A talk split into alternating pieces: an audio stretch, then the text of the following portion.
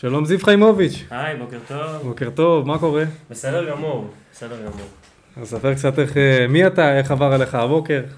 אה, עבר בפקקים, אנחנו פה בתל אביב, אני מגיע מרחוק. כן. רחוק זה ביחס לתל אביב, אה, כל מה שהוא מחוץ לתל אביב זה הופך להיות רחוק. אה, אז אני בן 33. אה, אני בדרך כלל מגדיר את עצמי קודם כל אבא. אני אבא לנווה ולארי, נווה הבכור שלי הוא בן שמונה, ארי בן שלוש וחצי. אה, ואני עושה עוד הרבה הרבה דברים בחיים. אה, כן. אני משתדל אה, לא לעמוד במקום, ותמיד למצוא את עצמי עושה כל מיני דברים נוספים. בין היתר אני בא מעולמות הספורט, אני מתעסק בעולמות הקריאיטיב, השיווק, האסטרטגיה, אבל מעל הכל אני באמת אבא ואני בן זוג, אני בזוגיות שנייה, אני מה שנקרא גרוש באושר, והיום יש לי מערכת זוגית שהיא התיקון שלי. יש לי בת זוג מהממת בשם ליאורה, והיא ממש עושה לי תיקון. היא עושה לי תיקון, ואנחנו ביחד עושים תיקון לעצמנו לאיך נראית זוגיות טובה, ואיך אה, מרגישה זוגיות טובה, מה זה תומך, מה זה אוהב, מה זה לאהוב בלי תנאים, מה זה לאהוב אה, אה, על הרצף, על הרצף של כל רצף האהבה שאינה תלויה בדבר. אה, וכיף, כיף לחוות את זה, כיף לחוות את זה, אני גם חווה את זה יחסית בגיל צעיר, אנשים אה, חווים את זה בגיל יותר מאוחר בדרך כלל ממה שאני חוויתי, או ממה שאני חווה, אני סך הכל בן 33, ואנשים הרבה פעמים עושים את המשבר הזה, יש לו שם, המשבר גיל 40, אני חוויתי אותו בבואך ה-30. אז זה אני, זה אני בגדול, ככה ב... קטע שאתה. אומר את זה, כשדיברנו לפני זה, אה, דיברנו בקטנה על זה שהיית דתל"ש, נכון? כן. אז השכן שלנו פה, אה, ממש מהדלת ממול, הוא גם דתל"ש, הוא בא אלינו הביתה כשרק עברנו, אה, וממש דיברנו על כל העולם הזה, והייתי מאוד מאוד מופתע מהעולם, כי אני לא בא מהעולם הזה. אני יהודי, אבל אני לא, אתה יודע, לא קרוב ל... כן. לרמות האלה. אז אתה, אתה אמרת שכבר יש לך שתי ילדים, נהיית, התחתנת בגיל 22, א- איך אתה מגיע למצב הזה? אני, אני רגע כן אגיד משהו לגבי ההגדרות. אנחנו, אני מעריך שעוד נדבר על, על עניין ההגדרה הרבה בפודקאסט הזה. לי נורא קשה עם ההגדרה של דתל"ש, ובאופן כללי, כל, כל מה שמגדיר אותי ומכניס אותי לאיזה כותרת ולתבנית, למרות שהעולם עובד בתבניות, אז ברור לי גם למה כולם הולכים לתבניות האלה. אה, אני לא מגדיר את עצמי דתל"ש. א', כי אני, אני חי חיים דתיים עם הילדים שלי, אני מחויב לסטטוס קוו עבורם, מבחירה מוחלטת, אה, לפחות בשלבים האלה של החיים שלהם. ואני עושה את זה באהבה גדולה, לא כי מישהו הכריח אותי, או... אני באמת עושה את זה באהבה גדולה, אני רוצה שהילדים שלי יגדלו לתוך, ה... לתוך העולמות האלה שיש בהם אה, עולמות ערכים, אולי, אגיד גדולים או קטנים, כי אנחנו לא בתחרות עם אף אחד, אבל, אבל עולמות ערכים מאוד מאוד מוגדרים שאני רוצה שהם יחוו וינקו מהעולמות האלה. אה, אבל צריך להבין שהעולם הדתי, אני בא מהציבור הדתי-לאומי, אה, הוא גדל עם, אה, אם דיברנו על כותרות ועל הגדרות, עם כותרות והגדרות מאוד מאוד ברורים. יש, אולי אנשים ישמעו את זה ויגידו שאני מגזים, אבל אני, אני יכול להגיד את החוויה האישית שלי, אני מדבר בסוף מהעיניים שלי. אתה גדל עם שק על הכתפיים, זה ברמה שאם אתה נכנס לאוטובוס ונכנסת אישה מבוגרת ואתה יש לך כיפה לראשך, אתה צריך לקום, כי מצופה ממך שתקום, כי מפני שיבה תקום. אה, וגדלת לתוך זה, ינקת את זה מגיל מאוד מאוד קטן, אז אתה, אז אתה תקום.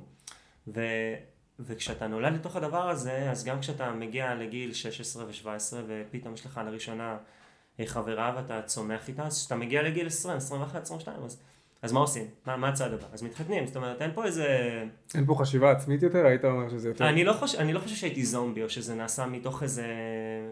בלי לחשוב. הי- הייתה פה חשיבה, אבל להגיד לך שהחשיבה הייתה מפותחת עד כדי מה הדבר הכי נכון עבורי, אני יכול להגיד היום, ממרום גילי, אה, במרכאות כפולות, אה, כי אני, אני עוד תופס את עצמי כתינוק, אה, שלא, היא לא הייתה מחשבה עמוקה עד הסוף. אני לא לחלוטין ידעתי להגיד שזה נכון לי וזה טוב לי עד הסוף.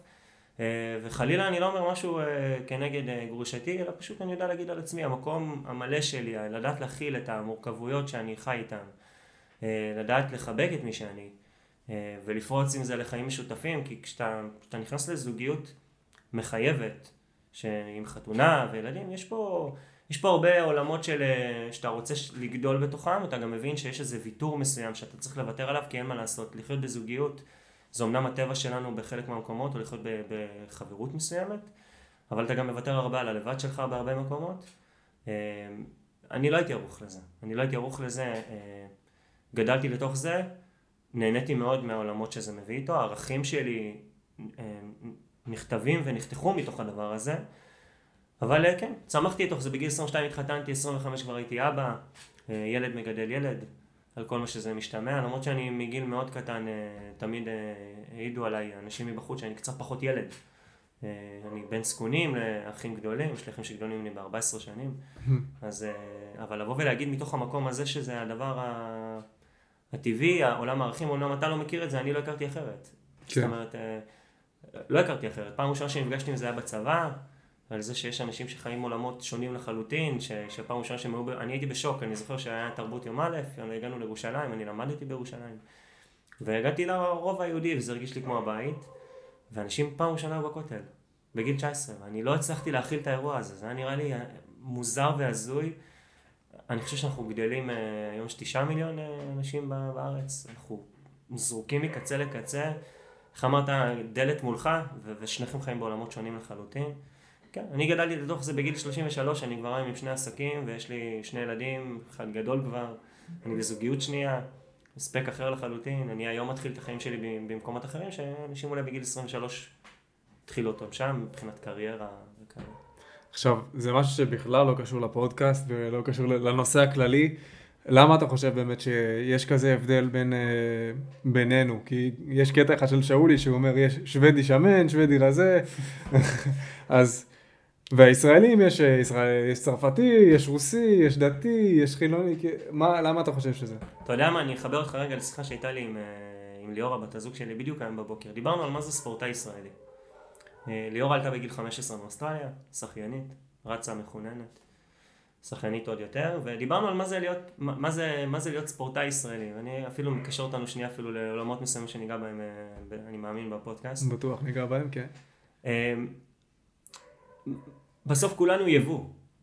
לא היה את אוקיי. הדבר הזה לפני 75 שנים. זאת נכון. אומרת, העולם הזה שאנחנו מדברים על ישראל לא, לא היה פה לפני 75 שנה, אה, שנים, ו- ואני בן לאבא שעלה בגיל 27 אה, לארץ, ואימא שנולדה בארץ, ואני נכד אה, לניצולי שואה מכל הכיוונים, בצורות הכי הזויות ומוזרות שאפשר. אני אומר הזויות ומוזרות כי אני אתן אנקדוטה, סבתא שלי התחתנה עם סבא שלי אחרי שלפני השואה נשאו לאחותה. זאת אומרת, יש פה איזה סיבוב וואו. אה, מטורף לחלוטין. למה אנחנו נזרקנו לעולמות האלה? אני חושב שכמו שיש לך מצפון לדרום אה, במדינת ישראל, את הצפון שהוא יכול להיות מושלג והדרום שהוא יהיה דליל וצחיח והמדבר הכי מדברי שיש, ככה אנחנו בנויים. ואני חושב שדווקא הליברליות הזאת בתוך החברה הישראלית, על אף שאנחנו משוסעים לחלוטין ואנחנו עברנו עכשיו מערכת בחירות עוד אחת נוספת שרק הגדילה את השסע, דווקא לתוך זה אני, אני גדול המאמינים לבוא ולהגיד לך שאחים אנחנו, ועל אף כל הפערים האלה, בסוף יש לנו את הזהות שלנו. ואחד הדברים שדיברנו בדקה שלושים שהצלחנו כן לדבר רגע לפני, היה על, על מה זה צבא, כי בתוך המקום הזה אתה בסוף מכניס אנשים, אם זה מהקיבוץ או מהישיבה אה, או מישיבה תיכונית או מה שזה יהיה, בסוף אתה מכניס אותם למחלקה והם חייבים להיות אחים. כי בסוף הם ילחמו כתף אל כתף, כי, כי זה מה יש לנו. זה מה יש לנו בסוף, זה הגורל שלנו, אחד הגיע ממרוקו, השני הגיע ממזרח אירופה, זה נשמע כאילו אני מדבר כמו סבא שלי כשהוא רק עלה לארץ, אבל בסוף זה, זה ממשיך, אנחנו 70 שנה ואנחנו עדיין ממשיכים להתעסק בזה, וכשהבן שלי שואל אותי, אבא, מה אני יותר, אשכנזי או מרוקאי, כי אמא שלו מרוקאית ואבא שלו אשכנזי, בעיניי התשובה היום היא שזה לא רלוונטי. הלוואי וזה היה אבל לא רלוונטי עד הסוף, אבל זה לא רלוונטי כי, כי מה זה באמת משנה? כי אם אני נכנס למטבח ואני יודע לבשל דג מרוקאי לא פחות טוב ממה שחמותי לשעבר הייתה עושה, אז, אז, אז מה אני יותר אשכנזי או מרוקאי? ומה זה מתבטא בזה? בטעמים שאני עולה לתורה פעם בשבוע אה, בשבת, שאני הולך לבית הכנסת? בעיניי זה כבר, זה כל כך רחוק, ואני הייתי שמח שאתה היית, לא אומר עליך, אבל שנניח מי שלא מכיר את היהדות אה, לעומקה מבחינת אה, הדת, אני לא היה מגיע פעם ראשונה לירושלים בגיל 19. לי זה נשמע נורא מוזר, אבל בדיוק כמו שאני לא רוצה שאני אה, הייתי נשאב בגיל 22 אה, לעולמות של אה, חתונה והתמסדות, מתוך שמישהו יעצור אותי. יכול להיות שהייתי בוחר עדיין לעשות את זה. אני לא, לא אומר שזה חלילה היה משהו שהוא איום ונורא, כי יצאו מזה שני הדברים הכי, המאורות הכי גדולים שלי בחיים, שזה הילדים שלי. אבל לתוך הדבר הזה אתה שואל, אני הייתי שמח שאתה לא תראה את ירושלים פעם ראשונה בגיל 19, בדיוק כמו שאני הייתי שמח שמישהו היה שם לי תמרור בגיל 20 ואומר לי, תקשיב, החיים יכולים להיראות אחרת. החיים יכולים להיראות אחרת, ואתה יודע מה, אני אפילו לוקח את זה צעד אחד קדימה. אה, אני מרגיש שאני מדבר על טורבו, אבל אני לוקח את זה צעד אחד קדימה. זה מעניין, אני אוהב את זה. אה, ש, שכשאני כשאני השתחררתי מהצבא, ואנחנו, אני מעריך שאני מדבר על הצבא שלי רגע, כי הוא היה חלק מאוד משמעותי בהתפתחות שלי, אה, הלכתי ללמוד הנדסה, כי זה מה שכולם עושים. משתחררים. אני, לי לא היה את הטיול אחרי צבא, כי גם השתחררתי אחרי שש וחצי שנים מהצבא, אז כבר היה לי ילד כשהשתחררתי. אה, בדיוק הוא נולד ממש קרוב לשחרור שלי, אז טיול אחרי צבא לא היה לי, אבל מיד הלכתי ללמוד, מה לומדים? מה, ש, מה שכולנו לומדים, הנדסה, עריכת דין, רפואה, זה, זה מה שכולנו לומדים. ואני בשנה השלישית שלי פשוט עצרתי ושאלתי מה אני עושה פה. מה אני עושה? אני רוצה להיות מהנדס כשאני אהיה גדול. כי אמרו לי שאני רוצה להיות מהנדס כשאני אהיה גדול. לא הבנתי שאני רוצה להיות מהנדס כשאני אהיה גדול. ולאחר מכן המשכתי להתגלגל והלכתי ללמוד אה, חינוך גופני. ואז שאלתי את עצמי, אני רוצה להיות מורה לחינוך גופני? זאת אומרת, הכל תמיד קרה לי בדיעבד, והיום אני מתעסק במקצועות שהם נקראים מקצועות חופשיים. מתפרנס בהם טפו טפו טפו בכבוד. ו... אבל בעיקר מאושר ממה שאני עושה. עכשיו אני גם יכול להגיד לך שאני יודע היום להגיד שאני טוב במה שאני עושה, וזה לא בהגדרה. אני חוזר אפילו למה שאמרנו בהתחלה, זה לא נכנס לאיזה הגדרה, כי בהתחלה דיברנו על הגדרות. אני לא בתוך ההגדרה. אני מגדיר את עצמי כל בוקר מחדש, מה בא לי לעשות? לאן אני רוצה להתפתח, לאן אני רוצה ללכת. זה גם חסר תקרה. אני מחליט איפה התקרה תעצור אותי. ואני לא נכנס להגדרה או לקובייה הזו, שכל החיים דוחפים אותי להיכנס לשם. אה, אתה דתי, אתה דתל"ש, אה, לא רוצה, אל תכניס אותי לשם. יש אה, מישהו שכולנו מכירים, אני מכיר אותו גם עוד לפני שהוא התפרסם, חנן בן ארי כתב על זה שיר שלם על, על ויקיפדיה. אל תגדיר אותי, אל תגדיר אותי. אתה יכול לכתוב מה עשיתי, אתה יכול לדבר על מה עשיתי או על מה אני מתכנן לעשות, אבל בוא, בוא לא תכניס אותי לקובייה הזו, כי זה מונע ממני את היכולת לעשות את מה שאני רוצה. ואת מה שאני מאמין שאני יכול להיות טוב בו, או לתרום בו, או לתת ל, ל, לילדים שלי. אמ, ואתה תשמע גם שאני חוזר תמיד על המוטיב על מה אני אתן לילדים שלי, כי בסוף גם בהתפתחויות העסקיות שלי, או בכל מה שאני עושה, בסוף אני שואל, מה אני הייתי רוצה שהילדים שלי יקבלו? זה כמו ששואלים, אתה היית עושה את זה לאחותך? אני שואל, מה הילדים שלי, איך אני רוצה שהם יגדלו, עם איזה ערכים אני רוצה שהם יגדלו? לתוך הדבר הזה אני יוצק חיים, וזה יכול להיות מלקוחות או מתאמנים ומכל דבר אחר, בסוף זה בשני הזעתותים הקטנים האלה שבסוף הם מבלגנים לי את הסלון כל בוקר. לדעתי אנחנו כישראלים מאוד אלופים בלהכניס אנשים לקוביות, עם כמה שמה שאני עושה ביום יום זה ההפך הגמור ולראות את האופי, שבא, את היופי שבבן אדם.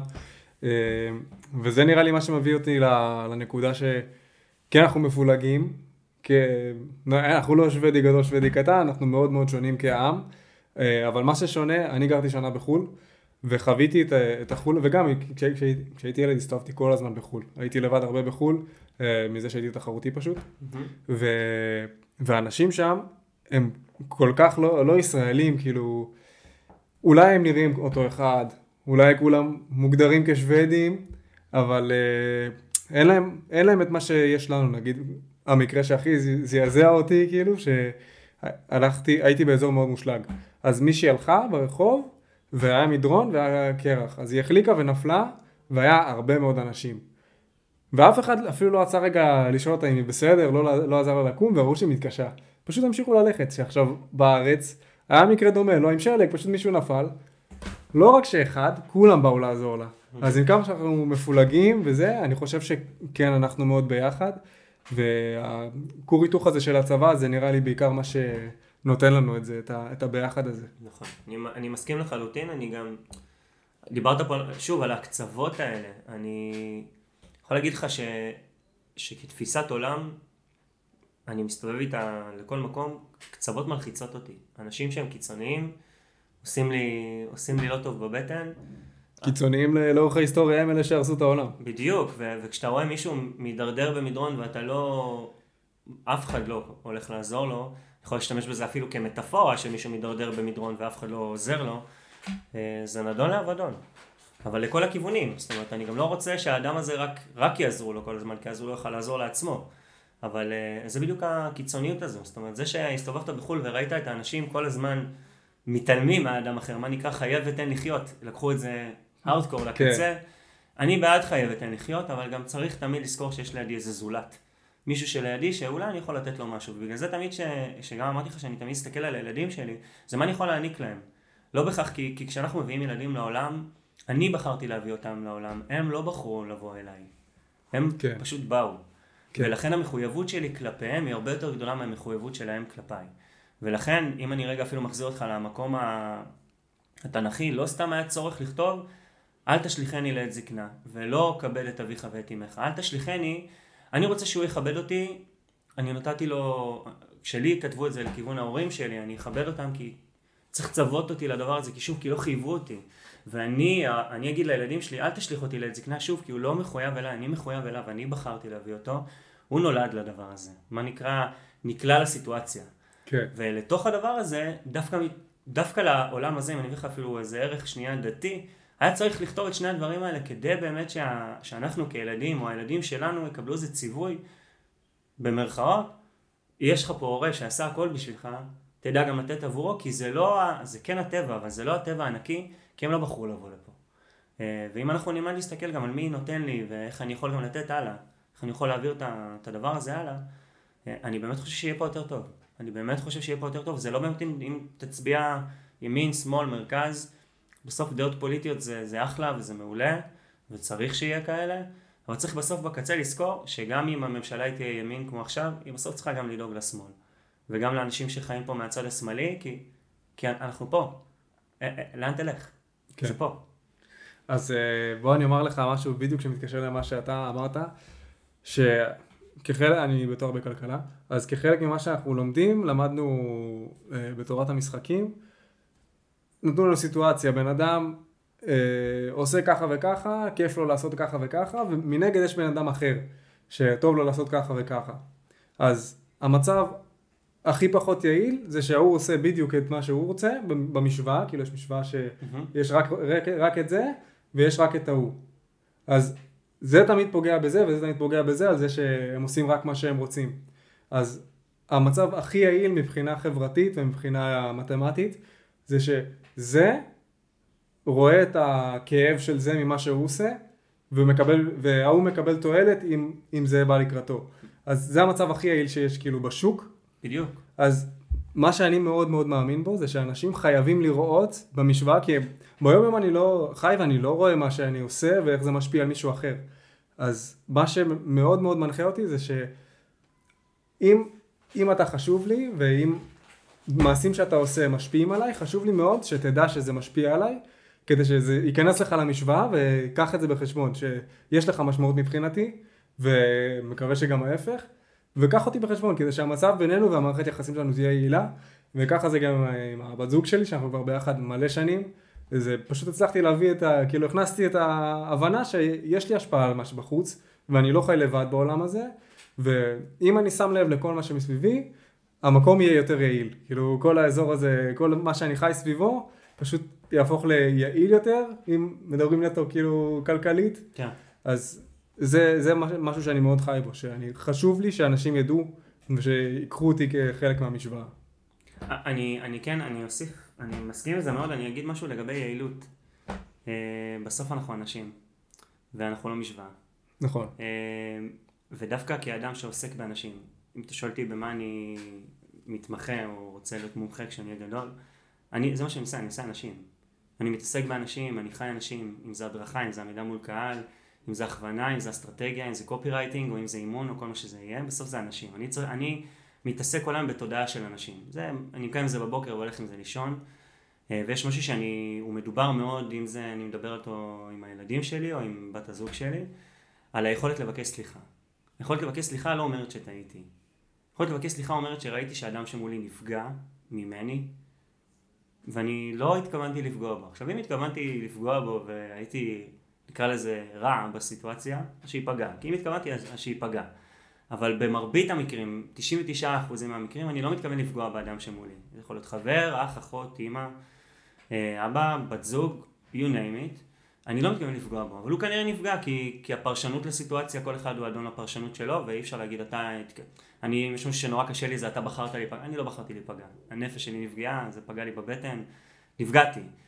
ואם פגעתי בך אני מתנצל, אני לא התכוונתי לפגוע. זה לא אומר שכשביקשתי סליחה ויתרתי על הערכים שלי, או ויתרתי על המשוואה שלי, או ויתרתי על, ה, על הצד הזה של ה, שלי. אני לא מוותר על הדעה שלי, זה ש, שאני מתנצל זה בעיקר כי אני התכוונתי לא לפגוע בך. אה, וזה משהו שאנחנו צריכים אולי ללמוד קצת יותר, כי אני גם רואה אצל ילדים, כשאתה בא ואומר לילד שלך, עוד אין לך ילדים, אתה תראה את זה, אתה תבוא ותגיד לילד, תבקש ממנו סליחה, אתה פגעת בו, והוא יעשה לך ככה עם הכתף, אני לא רוצה. אני עבדתי עם ילדים בתור מאמן, אז אני יודע. אז הוא לא רוצה, זה נורא, זה מוריד אותו ממגדל השן שלו, וברגע ש, שנחנך אותם מגיל מאוד קטן, שלבקש סליחה, זה לא הופך אותך לקטן, זה הפוך, זה מגדיל אותך, זה הופך אותך לאדם קצת יותר גדול, כי אתה, כי הדבר היחיד שקורה בכל, בכל הסיטואציה הזו זה שאתה רואה את מי שמולך. זה מה שקורה כשאתה מבקש סליחה, זה לא הופך אותך לקטן, אתה לא מוותר על הדעה שלך, לא על הערכים שלך, אתה פשוט רואה את מי שמולך, זה רק מדגיש גם לאדם שמולך שאתה רואה אותו. ואגב, אם אנחנו כבר מסתכלים פה על אסטרטגיה, ברגע שביקשתי סליחה ממישהו והתכוונתי לא לפגוע בו, אבל אני גם מדגיש לו שאני לא מוותר על דעתי, אני ריככתי אותו, והסיכוי שלי לקלוע או לגרום לו לשמוע את דעתי ואפילו אולי להשפיע, רק הולכת וגדלה. כי הוא רואה שבסוף יושב מולו מישהו שהוא לא יריב שלו. וכשיושב מולו מישהו שהוא לא יריב שלו, אלא מישהו שבסוף רוצה רק לשכנע אותו שאולי אני צודק והוא טועה, או שאולי גם אני צודק וגם הוא צודק, אמ, זה רק ירכך את זה ויהיה הרבה יותר קל. כי בעולם הוויכוחים, אגב, בכל מה שקשור לתורת המשחקים, תמיד אחד רוצה לנצח את השני. כן. בסוף, אני לא חושב שהעולם בנוי ככה. זה נכון שאנחנו מתעסקים בספורט, אתה יודע מה, אנחנו גם נדבר ברגע, ברגע מסוים על ריצה. בריצה עממית, 99% מהאנשים לא באים לנצח אף אחד אחר, אתה בא לנצח את עצמך. כי אנחנו לא הולכים לאולימפיאדה. לא אתה ולא אני, וגם לא המתאמנים שלי, וגם לא החברים שלי שמתאמן איתם, או אפילו המאמנים שלי.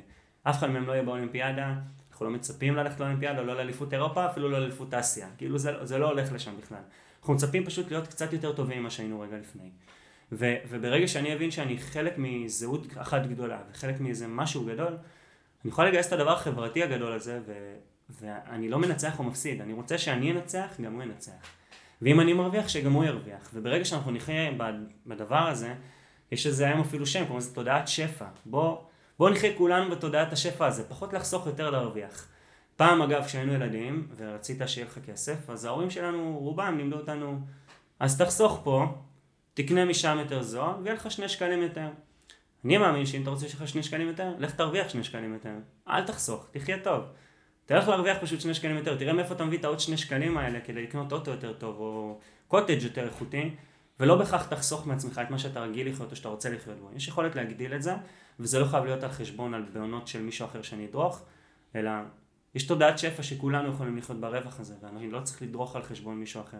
לכן תורת המשחקים היא, היא אדירה, ויש עליה פרסי נובל גדולים. כן. אה, מצד שני, היא, היא נכתבה על מספרים. היא כן. נכתבה על, על משחקים. ועל מצב של אחד נגד השני, שזה לא מצב עם היומיום. אני, אני אומר שגם אם יש מצב של אחד נגד השני, בסוף הייתי רוצה לראות את אחד נגד השני גם מחובקים, ויודעים להגיד שנינו הרווחנו מזה. זה כמו שתכניס שני ספורטאי על לזירה, היה לדעתי לא מזמן, אני לא זוכר את השמות, שנכנסו לזירה. אה, מי ינצח את מי, מיליוני דולרים שישבו סביב הדבר הזה, בסוף שניהם מנצחים, יצאו עם רווח אסטרונומי סביב הקרב הזה. כן. אה, ובסוף יצא, אתה יודע, ווינר אחד ולוזר שני. אבל שניהם יצאו מורווחים פה וחשבון הבנק שלהם מתנפח והחשיפה התקשורתית הייתה אינסופית. שניהם מורווחים, אז האחד יצא עם עוד איזה צ'ופצ'יק קטן של ניצחון והשני עם הפסד, אבל שניהם מורווחים. זה, זה בעיניי תורת המשחקים של 2022 בואכה שלוש. לגמרי. בוא ניקח כמה צעדים אחורה. אה, תספר לי על איך, איך הספורט היה חלק מהילדות שלך. כי דיברנו מאוד על כל הקטע הנפשי. וה... כן, אז תראה, אני, אה, אני חושב שא' כל השיחה תהיה איפשהו על הרקע הרצף הנפשי. תמיד, אי אפשר כ- בלי. אבל אני לא צמחתי כילד ספורטיבי. אה, אני אפילו לא צמחתי במצוינות ספורטאית. כאילו, בשום שלב בחיים לא הייתי כזה. גדלתי, גדלתי לבית אה, סטנדרטי לחלוטין מהבחינה הזו. מגיל מאוד קטן שמו אותי על מזרן, הלכתי, התאמנתי, עשיתי קיוקו שינקאי, שזה סוג של קארטה. ו, ונולדתי לתוך הדבר הזה, יש לי אבא שהיה מתאבק, אה, מתאבק מקצועי, היה אלוף אה, ברית המועצות בעברו, ויש לי אח שהוא, כולנו גדלנו על מזרן. אבל זה סוג של ברירת מחדל, זה כמו שכל ילד לומד פסנתר, ככה אני גדלתי, זה, ככה זה הרגיש לי. אז אה, תשמע, קטע מצחיק, סורי שאני כותב אותך, גם אבא שלי למד האבקות גם ברוסיה, וסתם קטע ממש מצחיק, אבא שלי התאמן בהאבקות עם פוטין. הם למדו ביחד. גדל. גדל. אבא שלי, אני חושב שקצת יותר מבוגר, הוא היה, הוא עלה לארץ בשנות ה-70 המוקדמות. אה, אוקיי, כן. אה, עוד היה קצין-. היה קצין בצבא האדום, זה זה משהו שהם עשו שם, אה, אין ברירה, בתור יהודי אתה חייב. כן, אבל הוא- זה מה שהוא עשה, זאת אומרת היה ספורטאי, וטרינר, עלה לארץ ו- וזה, ככה הוא גדל. אולי ניתן קצת רקע קצת תרבותי, למה היית חייב להיות קצין ברוסיה? כי אם לא היית קצין ברוסיה, לא היה לך מעמד, היו יורקים עליך ברחוב, היו יכולים לקחת אותך לכלא. שגם, כ- שגם ככה היית ז'יד. זאת אומרת, אם היית כן. יהודי, אז מראש היית בתחתית, ה... בתחתית שרשרת המזון. כן, אז להיות קצין נותן לך, זה האפשרות להיות איכשהו מן המניין כזה. נכון, נכון, נכון. אה, זהו, אז בגדול, צמחתי, צמחתי במקום מאוד אה, סטנדרטי מבחינה ספורטיבית, ובכיתה ד' אני ממש זוכר נקודת מפנה. התחלתי להשמין כנראה רגע לפני, יש לי גנטיקה מבורכת בעניין הזה, אה, אבל לא שמתי לב לזה יותר מדי. ואני ממש זוכר שהייתי בכיתה ד', הייתי אצל אה, חבר, חבר ילדות מאוד מאוד טוב, שעד היום הוא חבר טוב שלי, ואימא שלו הקפיצה אותנו לאנשהו, ואני ממש זוכר את ה... אתה מכיר שיש לך פלשבקים מנקודות חיים מאוד מאוד, מאוד מסוימות. הסתכלה ככה במראה של הנהג, מראה אחורית, ואנחנו ישבנו מאחורה. אומרת לי, זיו, יש מצב שקצת שמנת? ואני ככה בלעתי רוק, ולא ידעתי, לא ידעתי מה לעשות עם עצמי, ונורא נורא נעלבתי, אבל אני אפילו לא יודע להגיד למה נעלבתי. כי, כי אף אחד לא דיבר על זה לפני, או לא, זה לא היה איזה מילה שלילית באותה תקופה. אה, אבל אני ממש זוכר שמאותה נקודה ועד גיל 16 וחצי, התחילה התעסקות אינסופית עם המשקל שלי. אינסופית, אה, עליתי ועליתי הרבה, עד שבגיל 16 אה, החלטתי לעשות שינוי. אגב, באותם שנים כן עשיתי ספורט, זאת אומרת, אבל ספורט של הפסקות בבית ספר, שחקתי כדורסל, שחקתי כדורגל, אפילו הייתי טוב בזה, אבל זה לא היה משהו שהוא, גם הייתי כבד, הייתי מטר שבעים על 100 קילו, זה, זה הרבה ילד. זה הרבה, כן. ועד שטסתי בגיל 16 לבקר את אח שלי, אח שלי למד hospitality management והוא למד להיות שף בארצות הברית. בארצות הברית ונסענו לבקר אותו ואני ממש זוכר שחזרתי עם איזה תשעה קילו יותר בשלושה שבועות ראיתי את התמונות, בזמנו זה לא היה עם אה, טלפונים ניידים, היה צריך לפתח את זה אה, ואני ממש הייתי בשוק. ראיתי תמונה שפשוט הזדעזעתי, עד היום יש לי את התמונה הזאת, אה, היא גם קיימת, על, על ילד שמצטלם במגדלי טראמפ. אה, בווגאס? בארצות, במנהטן. Mm. פשוט ילד שמן. ילד שאני הייתי עם כובע, נראה ילד אמריקאי, מדושן. הייתי מזועזע מזה ואמרתי די, אני עושה שינוי. ואני אפילו לא האמנתי לעצמי שזה יצליח. אני אומר לא האמנתי לעצמי שזה יצליח כי כבר עשיתי מלא דיאטות. ניסיתי פה, ניסיתי שם, ניסיתי... כל הזמן אתה חי סביב זה. ברגע, ש... ברגע שאתה מבין שאתה, שאתה עם עודף משקל ו... ובתודעה שלך אתה מבין שזה לא בסדר, אה, כי יש אנשים שחיים עם זה כבסדר, וזה, ואני חי עם זה לגמרי בשלום, אבל אני לא רציתי להיות כזה, לא, זה הרגיש לי לא נוח, לא חייתי בנוח עם הגוף שלי, לא חייתי איתו בשלמות, אז פשוט חזרתי, הלכתי לדיאטנית בקופת חולים, הכי פשוט שיש, נתנה לי, נתנה לי תפריט, חתכתי כל מה שהיא נתנה לי בחצי, אה, הכי לא בריא שיש, אבל עם ארגזים של מוטיבציה, ותוך אה, בערך חצי שנה ירדתי קרוב ל-35-40 קילו. שזה ו... קצת מסוכן. זה, זה לא קצת, זה הרבה מסוכן, היום בדיעבד אם אני אראה מישהו עושה את זה אני אעצור אותו, אף אחד לא עצר אותי, אני הייתי בדרייב ורק אומרים לך כמה זה יפה לך וכמה אתה... זה על הפנים. וכמה אתה בכיוון, אבל, אבל שם התחיל המסע שלי, אחרי זה עוד עליתי והתאזנתי, זאת אומרת מאז, אני בערך מגיל 17 יושב על אותו משקל פלוס מינוס 3-4 קילו לפה ולשם, אמ, אבל מאז התחיל המסע שלי בעולם, ה... בעולם הרזים והספורט. אני אומר הרזים והספורט כי אני לא חושב שמישהו עושה ספורט חייב להיות רזה. לא. אבל אני... אחרת לא היה סומו. אה, לא היה סומו, אתה יודע משהו, גם בעולם החובבני אתה לא חייב להיות fit בשביל לעשות ספורט, ואני דווקא אוהב את זה. אבל אה, שם התחיל המקום שלי בצד התחרותי יותר, אה, והתחלתי להתכונן לצבא. נורא רציתי בצבא להיות ביחידה מובחרת, אגב, ציבור דתי-לאומי, זה משהו שאתה פשוט צומח לתוכו, זה או שאתה תהיה לוחם ביחידה מובחרת, או שאתה תהיה קצין ביחידה קרבית, זה, זה איך שאמרת, זה בציבור ה... שגדל בברית המועצות, או שזה גם בציבור הדתי-לאומי, אתה חייב ללכת לאיזה משהו שהוא אה, בעולמות הצבא שהוא נחשב. והתחלתי להתאמן, וברור הראשון שלי, זאת אומרת האלפיים הראשון שעשיתי בגיל 17 היה משהו כמו 12 וחצי דקות. כשהתגייסתי כבר עשיתי, התגייסתי בגיל 19 וחצי, כי הייתי לפני כן שנה וחצי בישיבה, mm-hmm. כבר עשיתי 6, 6 דקות ו-20 ומשהו שניות, אני לא זוכר מדויק, היה שיפור. התחלתי להבין שאני לאט לאט קצת יותר מוכשר אה, בריצה, לא כי תכננתי להיות שם, פשוט כי, כי זה היה כלי להשיג איזו מטרה. בסוף כן הייתי ביחידה, ביחידה מסוימת, ו, ושם גם באמת התחלתי להתאהב בעולמות הריצה. הצבא אצלי הוא היה סוג של נקודת מפנה מאוד גדולה. נקודת מפנה מאוד גדולה כי, כי דיברנו על זה שהייתי ילד קצת שמן, אבל לא, לא דיברתי על, ה, על ההוויה היותר גדולה. אני הייתי ילד בינוני. אני, אני הייתי ההגדרה של מהו ילד בינוני, אה, או אדם בינוני. ויש משהו קשה בלהיות בינוני. יש משהו קשה בלהיות בינוני כי כשאתה לא טוב, עוזרים לך. אתה יכול להיכנס... אה, למלא, למלא תוכניות של עזרה. יצמידו לך פה מישהו, ייתנו לך שם הקלה, ושם ידחפו אותך, ועוד פה שיעור פרטי, ושם דחיפה. כשאתה מצוין, יש את התוכניות מצוינים. אם אתה מקבל 95, ירצו שזה יהיה 100, ואם אתה תקבל 100, אז יקפיץ אותך לרמה הבאה כדי ששם תקבל 100. אבל כשאתה 70, המערכת סבבה לה עם זה. אתה איפשהו בנרמול, לא צריך לגעת בך, תחיה עם ה-70 שלך, והתסכול שמגיע מלהיות בינוני, זה משהו שקשה מאוד לתאר במילים, כי אתה אומר, בא לי, בא לי אפילו להיות גרוע. אני ממש זוכר את היום שבאתי לאימא שלי, ואמרתי לה, אימא, אני רוצה אבחון. אני רוצה אבחון כי לא הגיוני שאני 70. מש, זה לא הגיוני. לא, הג- אני לא, למה אני 70? לא, אני גם רוצה אותיות. ההיא יש לה ADHD, ההוא יש לו ADD, תני לי גם אותיות, תני לי איזה אות, משהו, שאני ארגיש שיש לי, שאני יכול, מגיע לי 90, אני גם רוצה 90. ובאמת עשינו אבחון, ויצא GMG, גורניש מיט גורניש, אין שם שום דבר. אה, הפוך הוא, יצא שאני בהרבה דברים מעל הממוצע, ויצא שזה יושב על מקום רגשי. בסדר, יושב על מקום רגשי, יש לך כדור לדבר הזה? איפה מתקדמים עם הדבר הזה? היום יש כדורים להכל. אז אז, אבל גם הכדורים ההם הם לא מטפלים, הם, הם לא מטפלים. הם, הם, הם מאזנים, אני הם מאוד נגד. להתאזן. מאוד נגד. לא יודע אם נגד או בעד, יש אנשים שבאמת אה, זה עוזר, וסיטואציות בחיים שזה עוזר, ואני לחלוטין באמת כל מקרה לגופו. אבל אני באמת נכנסתי שם לאיזה רצף אה, עד היום, אני מטופל ואני מאמין בכלי הזה והוא כלי נהדר.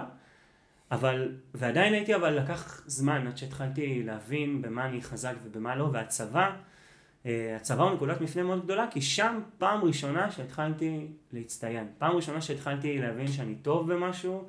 אה, אני ממש זוכר את הפעם הראשונה בקורס חובשים, אה, הוציאו אותי מהיחידה לעשות קורס חובשים, אני אגב מאוד לא רציתי, אבל הכריחו אותי. אה, ושם סיימתי עם איזה תעודת הצטיינות, ואני ממש זוכר את הפנים של ההורים שלי, שאמרתי להם, עשיתי להם הפתעה, אה, שהצטיינתי שם, והם הם הגיעו לטקס, ושם אה, ככה רוב, רוב הדר, ו, ומשם זה התחיל להיות סדרתי. ו, וכשסיימתי את השירות שלי, התגלגלתי, ירד לי פרופיל באמצע, עברתי ליחידה אחרת, והמשכתי בבה"ד 10 הרבה שנים חיל רפואה. עשיתי הרבה הרבה תפקידים שם. ו... ואני ממש זוכר שברגע אחרי שהשתחררתי, הסתכלתי אחורה על מה, מה היה שם. מה קרה, ב...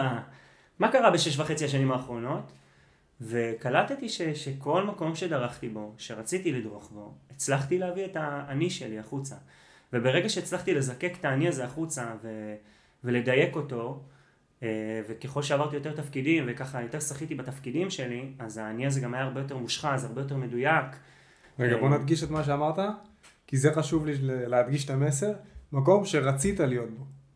כן, כן, כן. אני... שרצית, כאילו זה לא היה מספיק מודגש לדעתי, וחשוב להדגיש את זה, כי אנשים סובלים במערכות שהם לא רוצים להיות בהן, והם הם לא מבינים למה הם מידיוקרים. כאילו, אני, אתה יודע מה, אני אפילו, אני אפילו אוסיף לך על זה רגע מתוך, מתוך מערכת יותר גדולה. כשאני התגייסתי הלכתי ליחידה, ליחידה מסוימת שהיא יחידה מבוקשת, ו... ואחרי תקופה כבר כשירד לי הפרופיל יכולתי להמשיך שם בתפקיד שהוא תומך לחימה, גם מאוד נחשב עם כותרת, אבל כבר זה לא ישב לי במקום, כאילו הזווית השתנתה, וכבר לא ראיתי את המקום כאותו מקום. לא בגלל שופוני ולא בגלל הוואסאח של לבוא ולהגיד אני לוחם ביחידה או לא לוחם ביחידה או תומך או מה שזה יהיה. כי הרגשתי שהערך שאני נותן לה... שאני יכול להוציא ממני החוצה ושאני גם יכול לקבל פנימה מאותה יחידה כבר השתנה. ואני כבר לא צריך לשבת שם. וזה מאוד דחף אותי אגב לצאת לקורס קצינים ו- ולהתקדם למקומות אחרים וגם כשהייתי קצין ו- והתקדמתי בתפקידים מסוימים הגעתי למצב שאני יכול לבחור את התפקידים שלי כי התחרתי על תפקידים שידעתי שאני אקבל כי, כי ידעתי שאני רוצה להיות שם ויכולת ההשפעה שלי שם תהיה יותר גדולה, ואגב, ולהגיד לך שאני עשיתי, אגב לכל תפקיד, כשאתה נכנס למערכת כזו, יש לכל תפקיד ריבוע מאוד ברור, גבולות, גבולות גזרה מאוד ברורים. אה, אני קצת הייתי אימפריאליסט. אה, כבשתי שטחים שהם לא שלי, קיצצתי מאיפה שאני לא רוצה, המפקדים שלי תמיד ידעו שכשנותנים לי משימה זה, זה לתת לי את המשימה ותן לי לעשות אותה. אל, ת, אל תתערב לי ב... בתוך נבחי הנשמה, תגיד מה הגבולות שאתה צריך, מתי אתה רוצה את זה, ותן לי לעבוד. ושם באמת הבנתי שכשטוב לי במקום שאני נמצא בו, וכשאני יודע להוציא את הבפנים שלי החוצה, את הערך שלי, ואני יודע למקד את עצמי החוצה, פתאום אני, אני יודע לבלוט, פתאום אני מצטיין, פתאום אני מצליח אה, להשפיע, אה, וככה זה קרה. ופתאום, אחרי שש וחצי שנים שהשתחררתי, הסתכלתי אחורה ואמרתי, וואלה, אני כבר לא כזה בינוני. אולי יש משהו באיש הזה, שאני מחזיק אותו. אולי, אולי אפשר, אולי הוא יכול לעשות עוד דברים גדולים בחיים, אה, אבל אז, אז יצאתי למסע יותר גדול. המסע הזה של מחוץ לצבא מבחינתי הוא מסע הרבה יותר מטלטל, כשבהמשך הדרך גם חיי הנישואים שלי התפרקו לתוכו, אה, מתוך המקום הזה שאמרתי, אני לא הולך לוותר על החיים שלי. אני לא הולך לוותר על החיים שלי, אני רוצה לחיות את החיים במלואם, על אף שהם לא פשוטים. על אף שהם חיים לא פשוטים, ואתה יודע מה, אתמול בלילה בדיוק כתבתי על זה משהו, שחררתי ככה, אני משחרר הרבה, כותב הרבה בעולמות המדיה, אה, ושחררתי איזה פוסט שהוא לא כל כך סטנדרטי, כתבתי על זה שחיים קשים. עכשיו, לא ממקום מתמסכן, ממקום דווקא חזק, חיים קשים, חיים לא פשוטים, אנחנו נמצאים פה בסערה אחת גדולה, 120 שנים, שאתה חי מקושי לקושי. אז מישהו הגיב לי שאפשר להסתכל על זה בדיוק אותו דבר, שהחיים יפים, מתים פעם אחת, חיים כל יום מחדש. עכשיו, את המנטרות האלה אני מכיר, אני גם חי אותן. אני, אני לא חושב שזה טעות. אבל אני חושב שלפעמים אם אתה עוצר ואתה מסתכל לאמת בעיניים, אתה אומר, אה, החיים קשים. החיים לא פשוטים, בשביל להצליח פה צריך לעבוד מאוד קשה, וצריך לעבור מכשולים. והמכשול הזה שחשבת שעברת היום, מחר הוא יבוא בדמות אחרת, אולי בגובה יותר גבוה, עם שריון יותר חזק, אתה תצטרך לו שוב. ו- ואתה, ולתוך כל הדבר הזה תוסיף שחיקה. מי כמוך כספורטאי יודע מה זה שחיקה. שלעשות אה, לעשות את אותו תרגיל עוד פעם ועוד פעם ועוד פעם ועוד פעם רק בשביל לשפר מאית של תגובה או מאית של תוצאה. השחיקה מופיעה כל הזמן, הקושי הזה הוא לא פשוט, והכל בשביל רגע אחד שתגיד ניצחתי, שרגע אחריו אתה, אתה כבר מתעסק ב, ביעד הבא, שלפעמים היעד הבא יכול להיות לשחזר את אותה הצלחה שלפני רגע עשית. זה יכול להיות בקבוצת כדורגל שזכו באליפות, אה, וזה יכול להיות אצלי כרץ, שאני סך הכל רוצה להמשיך לשמור על כושר לאורך שנים. והאמת הזו, שאתה מסתכל עליה בפנים ואתה אומר, אוקיי, יש לי פה חתיכת אתגר. אני צריך, אני צריך לו, ואני יכול לו. אה, שם הכל התחיל, מבחינתי האבן דרך הזו של הצבא, סתם אצלי את השינוי. של לבוא ולהגיד שזה קשה, אבל אם אני אמצא את המקום שלי שם, שאני יכול להתבטא בו בצורה הטובה ביותר, לא רק שהוא לא יהיה קשה, הוא יהיה טוב. עם כל הקושי, ועדיין יש ויזות יום א', ועדיין לא פשוט לי, זאת תהיה מערכת טובה, ואני כשאני מסתכל אחורה על שש וחצי השנים האלה, אני יכול להגיד, וואלה, תשמע, היה לי שירות מדהים. ואנשים לפעמים יוצאים מהצבא מתוסכלים, אני לא אחזור לפה ועל הפנים, הרוב אולי יוצא משם ככה, כי זו מערכת באמת קשה.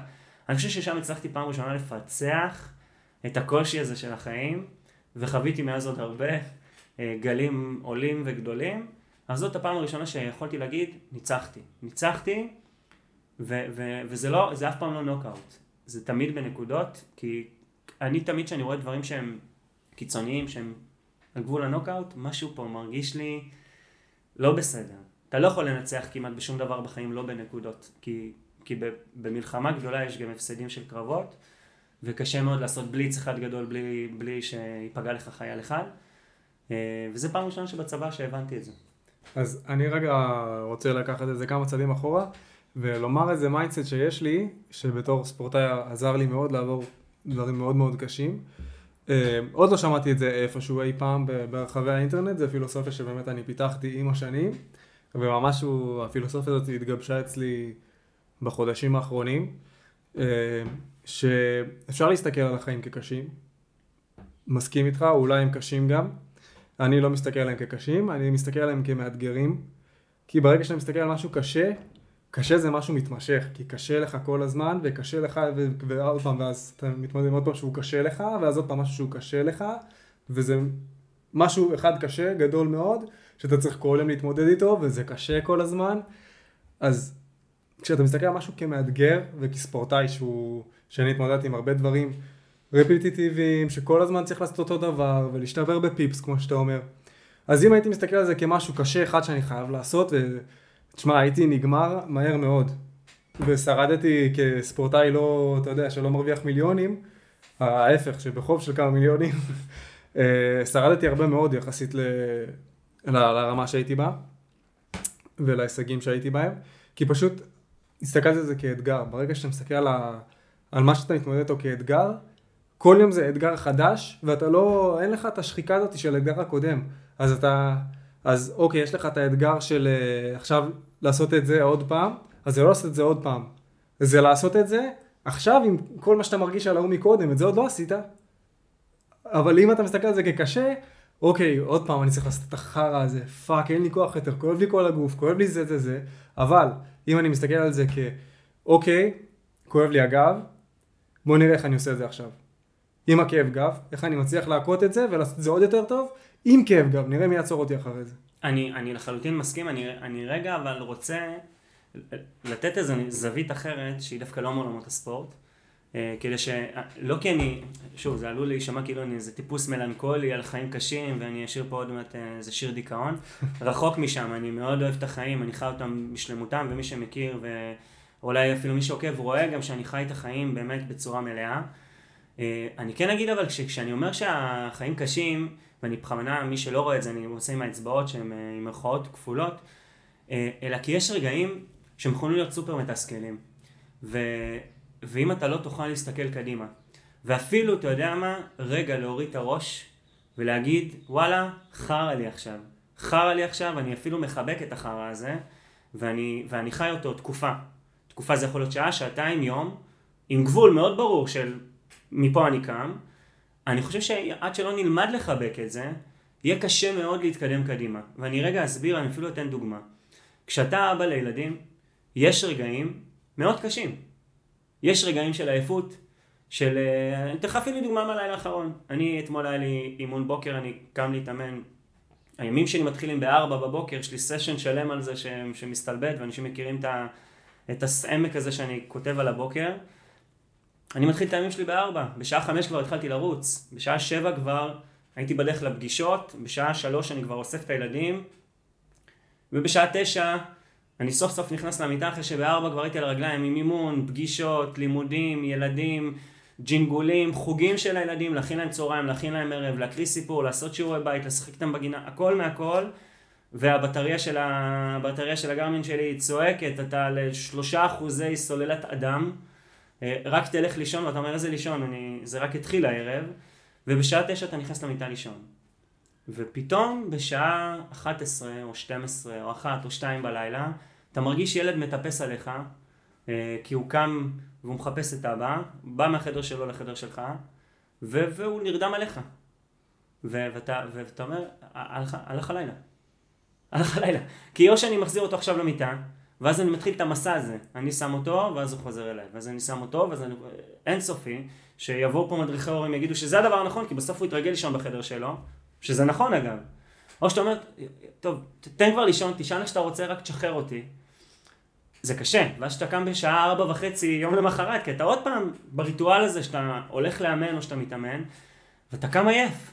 וכשאני כותב הודעה לבת הזוג שלי בבוקר, בוקר טוב, אני, אני גופה, אני עייף כמו שלא הייתי עייף בחיים שלי, וכל בוקר אני עייף יותר ממה שהייתי בבוקר הקודם, יש רגע שאתה יושב עם הכוס קפה, וכשאני כותב את הסעמק הזה לעולם, אני מבטא משהו אמיתי. האותנטיות פה היא הכי אותנטית בעולם. אני, היום צוחקים על זה, אנשים, אני רץ בפארק, אומרים לי סמק, סמק, וזה כאילו חלק מהלהגיד שלום, אבל, אבל זה דבר נורא אמיתי.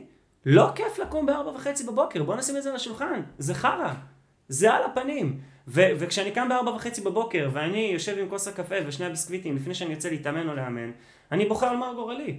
למה לא בחרתי לאמן מקרמה, דוקים, משהו אחר שאפשר לעשות אותו גם בעשר בבוקר? אבל כשאני פתאום יוצא מהבית בחמש, כי אני חי ריטואל מסוים, ואני בחמש וחצי כבר מתחיל לראות את הזריחה, ואני רואה אנשים שאני אוהב, ואני עושה משהו שאני יודע שהוא נכון לי וטוב לי ומקדם אותי, על אף שבאימון יכול להיות לי מאוד מאוד קשה, ואני מסיים את האימון, עם כל הקושי, ואני מתמודד עם הקשיים כל אימון מחדש, מי יכול על החיים האלה? אבל באותו רגע, דקה, חצי שעה, 24 שעות, כמה שאני אחליט שיש לי פה רגע, אני נורא מחובר לאותנטיות הזאת, אני, אני גם לא פוחד להגיד אותה, אני, אני בא ואומר, וזה חלק מהמסרים שאני גם כל הזמן גם אומר למתאמנים שלי, או לחברים שלי, או למשפחה שלי, חבר'ה, יש בחיים גם רגעים מאוד מאוד קשים, ואם אתה לא תדע לחבק את הקושי, איך אתה תדע לחבק הצלחה? כי אני יכול לחבק הצלחה רק אחרי שעברתי קושי. תמיד. כי כשיש לך תחרות קשה, יש לך רגעים, קוראים לזה חפירה. כשאתה רץ, ויש לך את השניים שלושה קילומטרים הקשים האלה, אתה נכנס לתוך עצמך, אני, אני, שרק מישהו ינסה לפנות אליי, הסיכוי שאני אתן לו סטירה היא 300 אחוז, אל תדבר איתי, זה אני מתרכז עם הכאב שלי ועם הקושי שלי, ואני עובר עוד מטר ועוד מטר ועוד קילומטר ועוד שניים, ופתאום הגעתי לקו סיום, אני שכחתי שכאב לי. זה כמו אישה שיולדת, שכמה דקות אחרי שהיא יולדת, שואלת איפה, מתי הילד הבא? כל האנשים עכשיו יקפצו על הדבר שאמרתי, אבל, אבל אחרת אין הסבר ללמה אתה מביא עוד ילד. הרי הלידה זה דבר מצד אחד מופלא, ואנחנו כגברים יכולים לראות את זה, וואו, נזר ופלא הבריאה. היא, בא לה למות באותו רגע. היא, היא צריכה פידורל והיא צריכה עזרים וכואב לה, והיא נגזרה ותפרו אותה, ולתוך הדבר הזה, וכמה שעות אחרי זה, כמה ימים, כמה חודשים, פתאום רוצה עוד אחד כזה. הטבע בא ויגיד, תגידי, את השתגעת? את החלקת על השכל? את ראית מה עברת? ואותו דבר קורה לנו בתחרויות, אותו דבר קורה לי עם ההורות שלי, כי כשאני קם בשעה שש בבוקר, מרות, שש בבוקר זה לילה שהרווחתי עוד שעתיים שינה, ואני מסתכל על הילדים שלי, אתה אומר, אם לא הייתי אוהב את הדבר הזה, אם לא הייתי מחובר לקושי שיש בהורות, או באימון, או במה שזה יהיה, אני לא יכול לאהוב את הילד הזה. והוא כל עולמי. אני, אני, אני אחיה ואני אמות בשביל הדבר הזה, ואותו דבר אני יכול להתחבר להכל, אז אני, אני לחלוטין מבין שכשאתה מתמודד באותו רגע עם קושי, ברגע ההתמודדות אין לי בעיה שתקרא לו אתגר.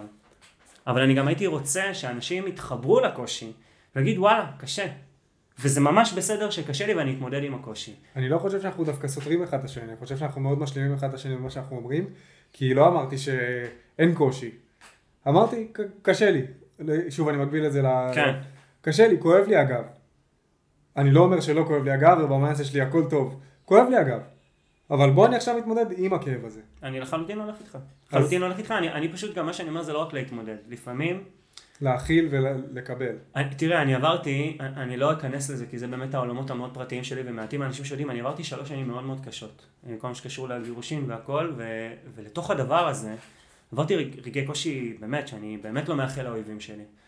והיו רגעים שאתה נכנס למיטה, אתה מכסה את עצמך בשמיכה, ובא לך שמישהו יסגור את העולם. יסגור את הדלת ויגיד חבר'ה נגמר, אין עוד, נגמר העולם, תבואו בעולם הבא. זה מה שבא לך באותו רגע. אז אתה מתכנס לתוך הקושי, ואני הייתי מחובר לתוך הכאב הזה, ואם לא הייתי מחובר לתוך הכאב הזה, לא יכולתי לנצח במלחמות שהייתי בוחר להילחם, במלחמות שבחרתי להילחם, כי לא הייתי מחובר לכאב הזה.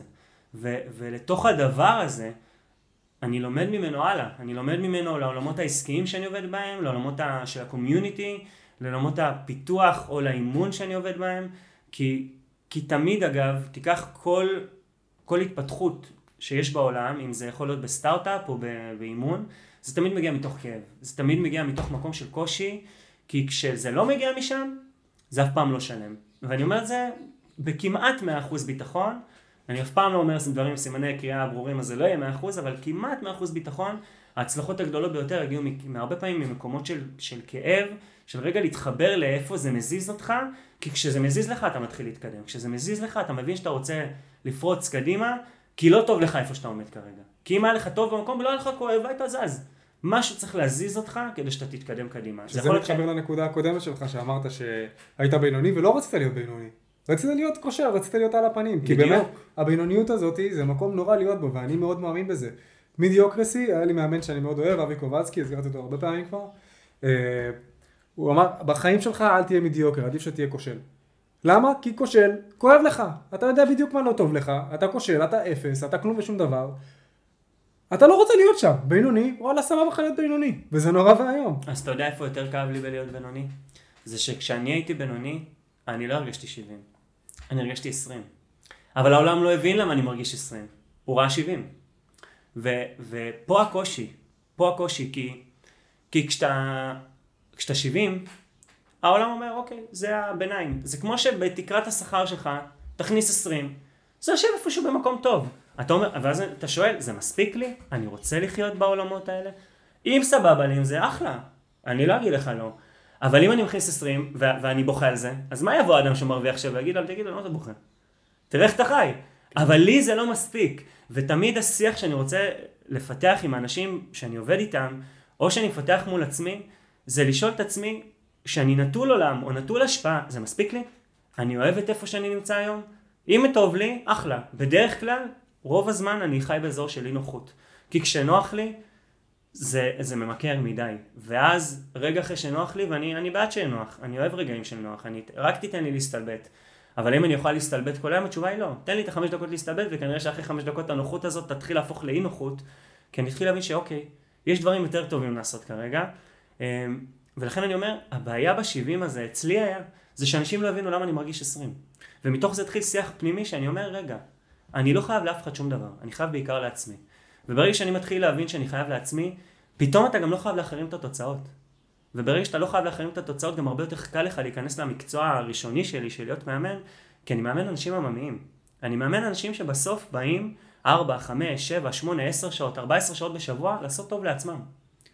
לעצמם להיות בעל או אישה טובה יותר לבני זוג שלהם, אבא או אימא טובים יותר, חברים טובים יותר, עובדים טובים יותר, בוס, בוסים טובים יותר, כל הדברים, אבל, אבל בסוף זה סך הכל קובייה או כמה קוביות בשבוע שהם עושים בשביל עצמם, הם מתחרים אך ורק נגד עצמם. וברגע שהדבר הזה זז מהקובייה, ואני כבר חוויתי את זה כמה וכמה פעמים, שאתה מתחיל להתחרות באנשים אחרים ואתה לא מנסה לפתח את עצמך אל מול עצמך כדי להיות גרסה קצת יותר איכותית שלך, שם אנשים נופלים בתחרויות. כי כשהתחרות תלויה בתוצאה של מישהו אחר ולא בתוצאה שלך, אגב, כשתחרות תלויה תוצאה, היא, היא, תמיד חד פעמית. וכשאני מדבר על, על להתאמן בשביל דרך, אז אם נכשלתי בתוצאה היום, מחר תבוא עוד תחרות, אבל יש לי כושר בסיסי טוב, אני אעשה עוד חידוד קטן, אני אתחרה גם בתחרות הבאה, ואם לא בזאת, אז באה, מתישהו ההצלחה תגיע.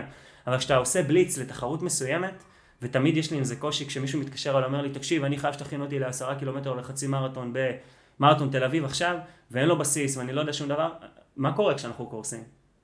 תחשוב גם לאן הנפש הולכת אחרי חצי שנה ששמת את, את כל הז'יטונים על החצי שנה הזאת, וזה קרס. כי לא היה לך בסיס טוב. אני גם לא יכול לתקוף איתך שום דבר אחר, אני לא יכול להגיד לך, אוקיי, קרה.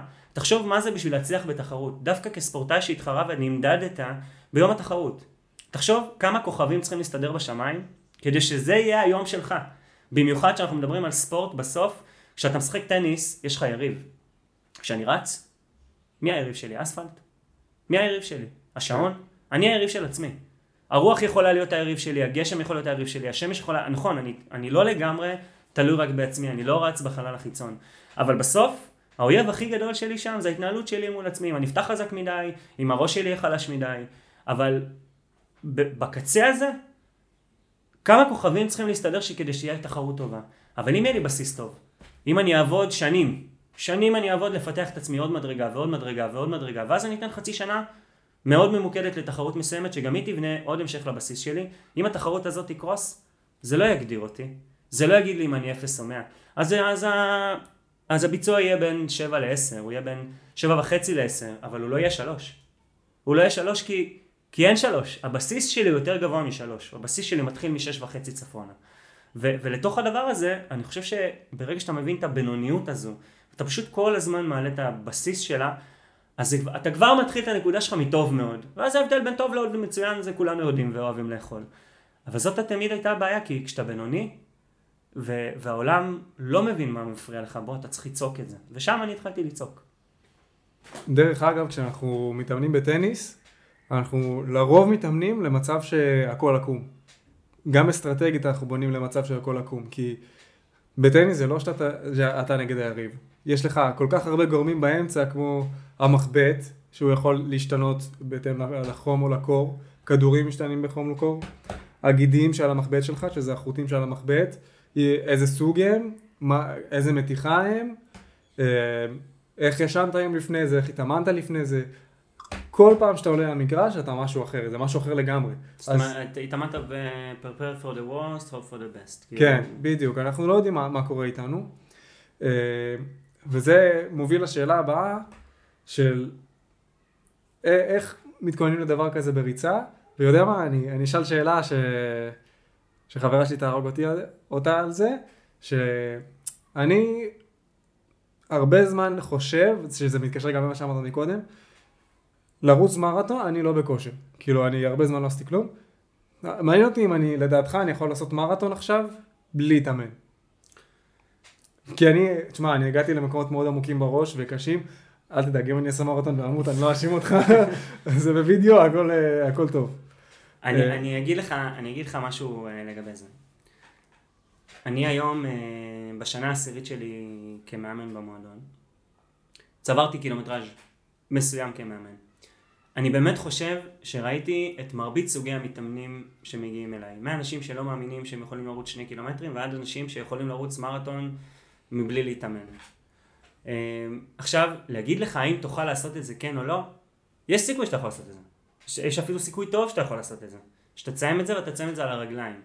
האם זאת הדרך? האם לשם כך נתכנסנו, ואני מחזיר אותך רגע אפילו למה שדיברנו באמת לפני דקה, על המקום הזה של הבסיס. האם זה מי שאתה רוצה להיות?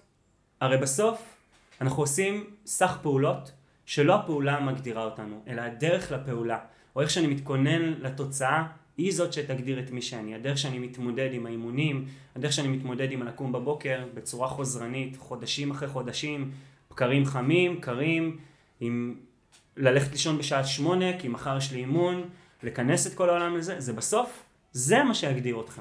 האם תעשה מרתון כדי לקרוא לעצמך מרתוניסט? אחלה, לך תעשה מרתון, תקרא לעצמך מרתוניסט, אני אביא לך את המדבקה לאוטו.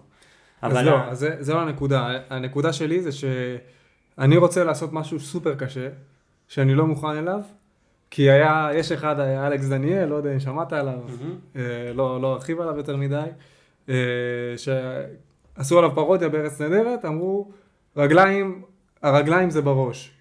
ואז הוא עשה סרטון אה, המשך, אמר, טה-טה-טה, הרגליים זה בראש, לא משנה, התחיל, אה, אתה יודע, כל, ה... כל, את כל הסיפור. אז רציתי להוכיח לאנשים ולהראות לאנשים, גם אני לא בכושר, גם אם אין לי את הבסיס, שהכל אפשרי. לא שאנשים עכשיו יתחילו לרוץ מרתון, כי בסיס מסוים יש לי בתור ספורטאי שעשה הרבה מאוד בחיים שלו, ויש לו קילומטראז' מטורף, ואני עדיין בכושר כלשהו.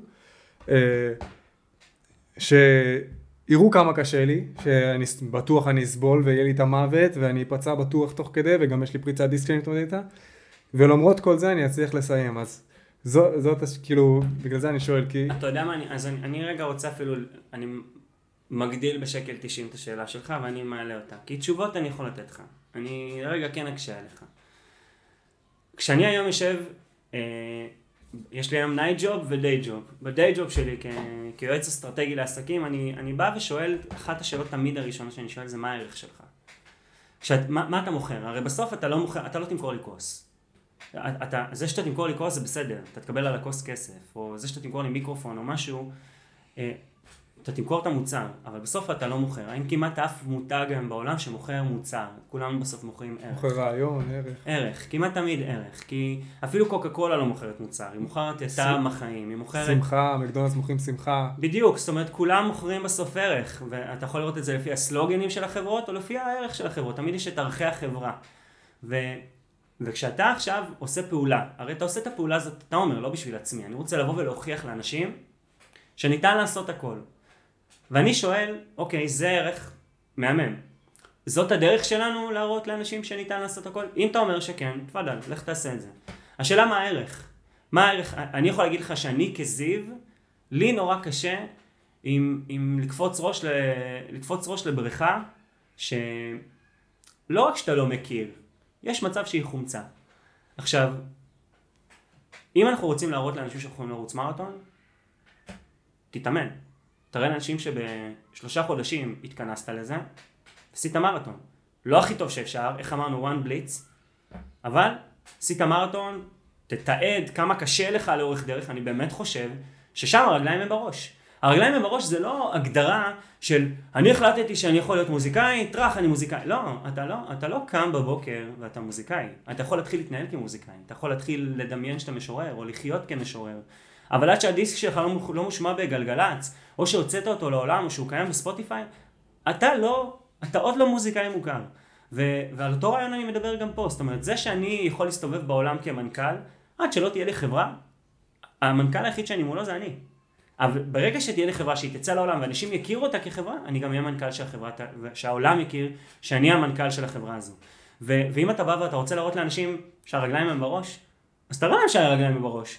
אבל יש דרך הרבה יותר נכונה ובריאה ואתית ו, ואגב מלמדת תהליכית, ששם הרגליים בראש. ואלכס דניאל, ש, שאני מכיר את השם ואני גם מכיר את, את פועלו של האיש, הוא דווקא מדבר הרבה על תהליכים. אתה לא יכול להיות אדם עשיר בשלוש דקות. יש סך פעולות שאתה צריך לעשות. אלא אם כן זכית בלוטו. עושר גדול. כמה אנשים זוכים בלוטו? כמה אנשים אחרי שהם זכו בלוטו יודעים להחזיק את הכסף לאורך שנים, הם כנראה בזבזו אותו על שטויות כי, כי כסף בא בטראח ולא עבדת עליו שום דבר בחיים ויש סיכוי מאוד גדול שיהיה להם שום יכולת להחזיק את, את הדבר הגדול הזה שנחת עליהם. אז תחשוב שאני מנחית עליך ביום מן הימים בבת אחת להיות מרתוניסט. מה אני עושה עם זה? מה עשיתי בשביל להשיג את הדבר הגדול הזה? זאת אומרת, כשאני מדבר איתך על, על עולמות הריצה, על עולמות הקריאייטיב, על כל דבר, יש דרך לעבור. כשאתה מדבר אפילו למתג את עצמך, זה יכול להיות שאתה, שאני ממתג אותך כמותג, שאני יכול להיות שאני ממתג אותך כאדם, בסוף מיתוג זה איך העולם תופס את מי שאני. זאת אומרת, כשאתה בא ואתה שואל מי זה קוקה קולה, יגידו לך, אה, קוקה קולה זה טעם חיים, joyful, fun, וכל הדברים האלה, כי, כי ככה קוקה קולה נתפסת. אותו דבר אני יכול לשאול על כל אדם, איך אתה תופס אותו. ואם אני אשאל, איך תופסים אותך?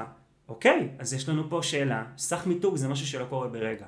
מיתוג זה משהו שאני צריך, צריך לטפטף אותו בטפטוף איטי, לחברה, כל הזמן, לך יתפסו אותי, וזה חלק מהפעולות האלה. והאם ניתן לעשות מרתון בפעם אחת? אני אומר לך, יש הרבה אנשים שכן. יש הרבה אנשים שיכולת הפיזית שלהם תיתן להם לעשות מרתון. מרתון אבל זה לא דבר פיזי בלבד. ממש לא. הוא דבר פיזי, אתה יודע מה, אם אני אפילו צריך לכמת אותו, הוא 30% פיזי. הוא 70% ללכת קראטה עם הנשמה שלך. קראטה. כי כשאתה מגיע לקילומטרים מסוימים, יש על זה כבר מחקרים, 28, 30, 32, 36, אנשים מדברים על הקיר, כן קיר, לא קיר, קיר הוא בכלל פיזיולוגי, לא פיזיולוגי, לא מעניין. בסוף כשאתה בוחר לצאת למסע הזה, שהוא חסר כל היגיון, הוא, הוא, הוא חסר, אני לא יודע, מישהו יסביר לי מה ההיגיון בלקום בבוקר, להניע את האוטו, לנסוע 40 קילומטר, לחנות בגני ישועה, לרוץ 40 קילומטר, לסיים באותה נקודה שבה התחלת, לקבל מדליה שעולה 13 שקל, לשלם על כל האירוע הזה 300 שקלים, בשביל לקבל מדבקה של 42 קילומטר. אין בזה היגיון. אנחנו עושים את זה בשביל משהו בפנים שקורה לנו, שהופך אותנו מאדם מסוים לאדם קצת שונה, קצת יותר גדול, שעבר קצת יותר תהליכים. אבל אם אתה עושה את זה בוואן בליץ, אני שואל, איזה תהליך עברת? הרי את, את המדליה אני יכול לקנות לך ב... אני יכול להביא לך את המדליה ואני אביא לך מדבקה, ואני אפילו יכול לעשות לך עריכה בגרמין וכולם יאמינו שעשית מרתון. איזה ערך קיבלת? מה הערך? מה, מה עשית בשביל להגיע לאירוע הזה? אז בוא אני אקח אותך דווקא מה, מהסיבוב, אוקיי? אני יודע שאני יכול לעבור תהליכים, עברתי אלפי תהליכים בחיים, ואני, תשמע, בתור מישהו שהיה ספורטאי מקצועי ועשה הישגים והגיע לזה והגשים חלומות שלו, אני בעצמי יודע שאם אני רוצה עכשיו להתחיל תהליך של מרתון, אני אסיים מרתון. יותר מזה אני אגיד לך, התחלתי, עשו עליי אפילו כתבה בערוץ 2, שרציתי לעשות איירון מן, בדיוק עברתי לתזונה טבעונית, עכשיו אני כבר לא טבעוני. אה, ותוך שבוע, שבועיים בערך כבר הגעתי למצב שאני יכול לרוץ מרתון, כי היה לי בסיס מאוד מאוד חזק. השאלה, נגיד עכשיו אני מתחיל לתעד את התהליך. כמה אנשים זה יניע? לא הרבה. כי אנשים שיודעים שצריך תהליך, יודעים כבר שצריך לעשות תהליך, והם יודעים שהם צריכים לעשות את זה, וזה לא יניע את אלה שלא לא צריכים תהליך. לעומת זאת, אם אני עכשיו מתחיל משהו שהוא מאוד מאוד קשה, מאוד קשה, אני לא מוכן פיזית, אני הכי חלש הייתי בחיים שלי, אני על סף תת משקל עכשיו גם, בגלל לימודים, לא משהו נפשי, אני ממש עסוק ופשוט כשאני בעשייה אני שוכח אפילו לאכול.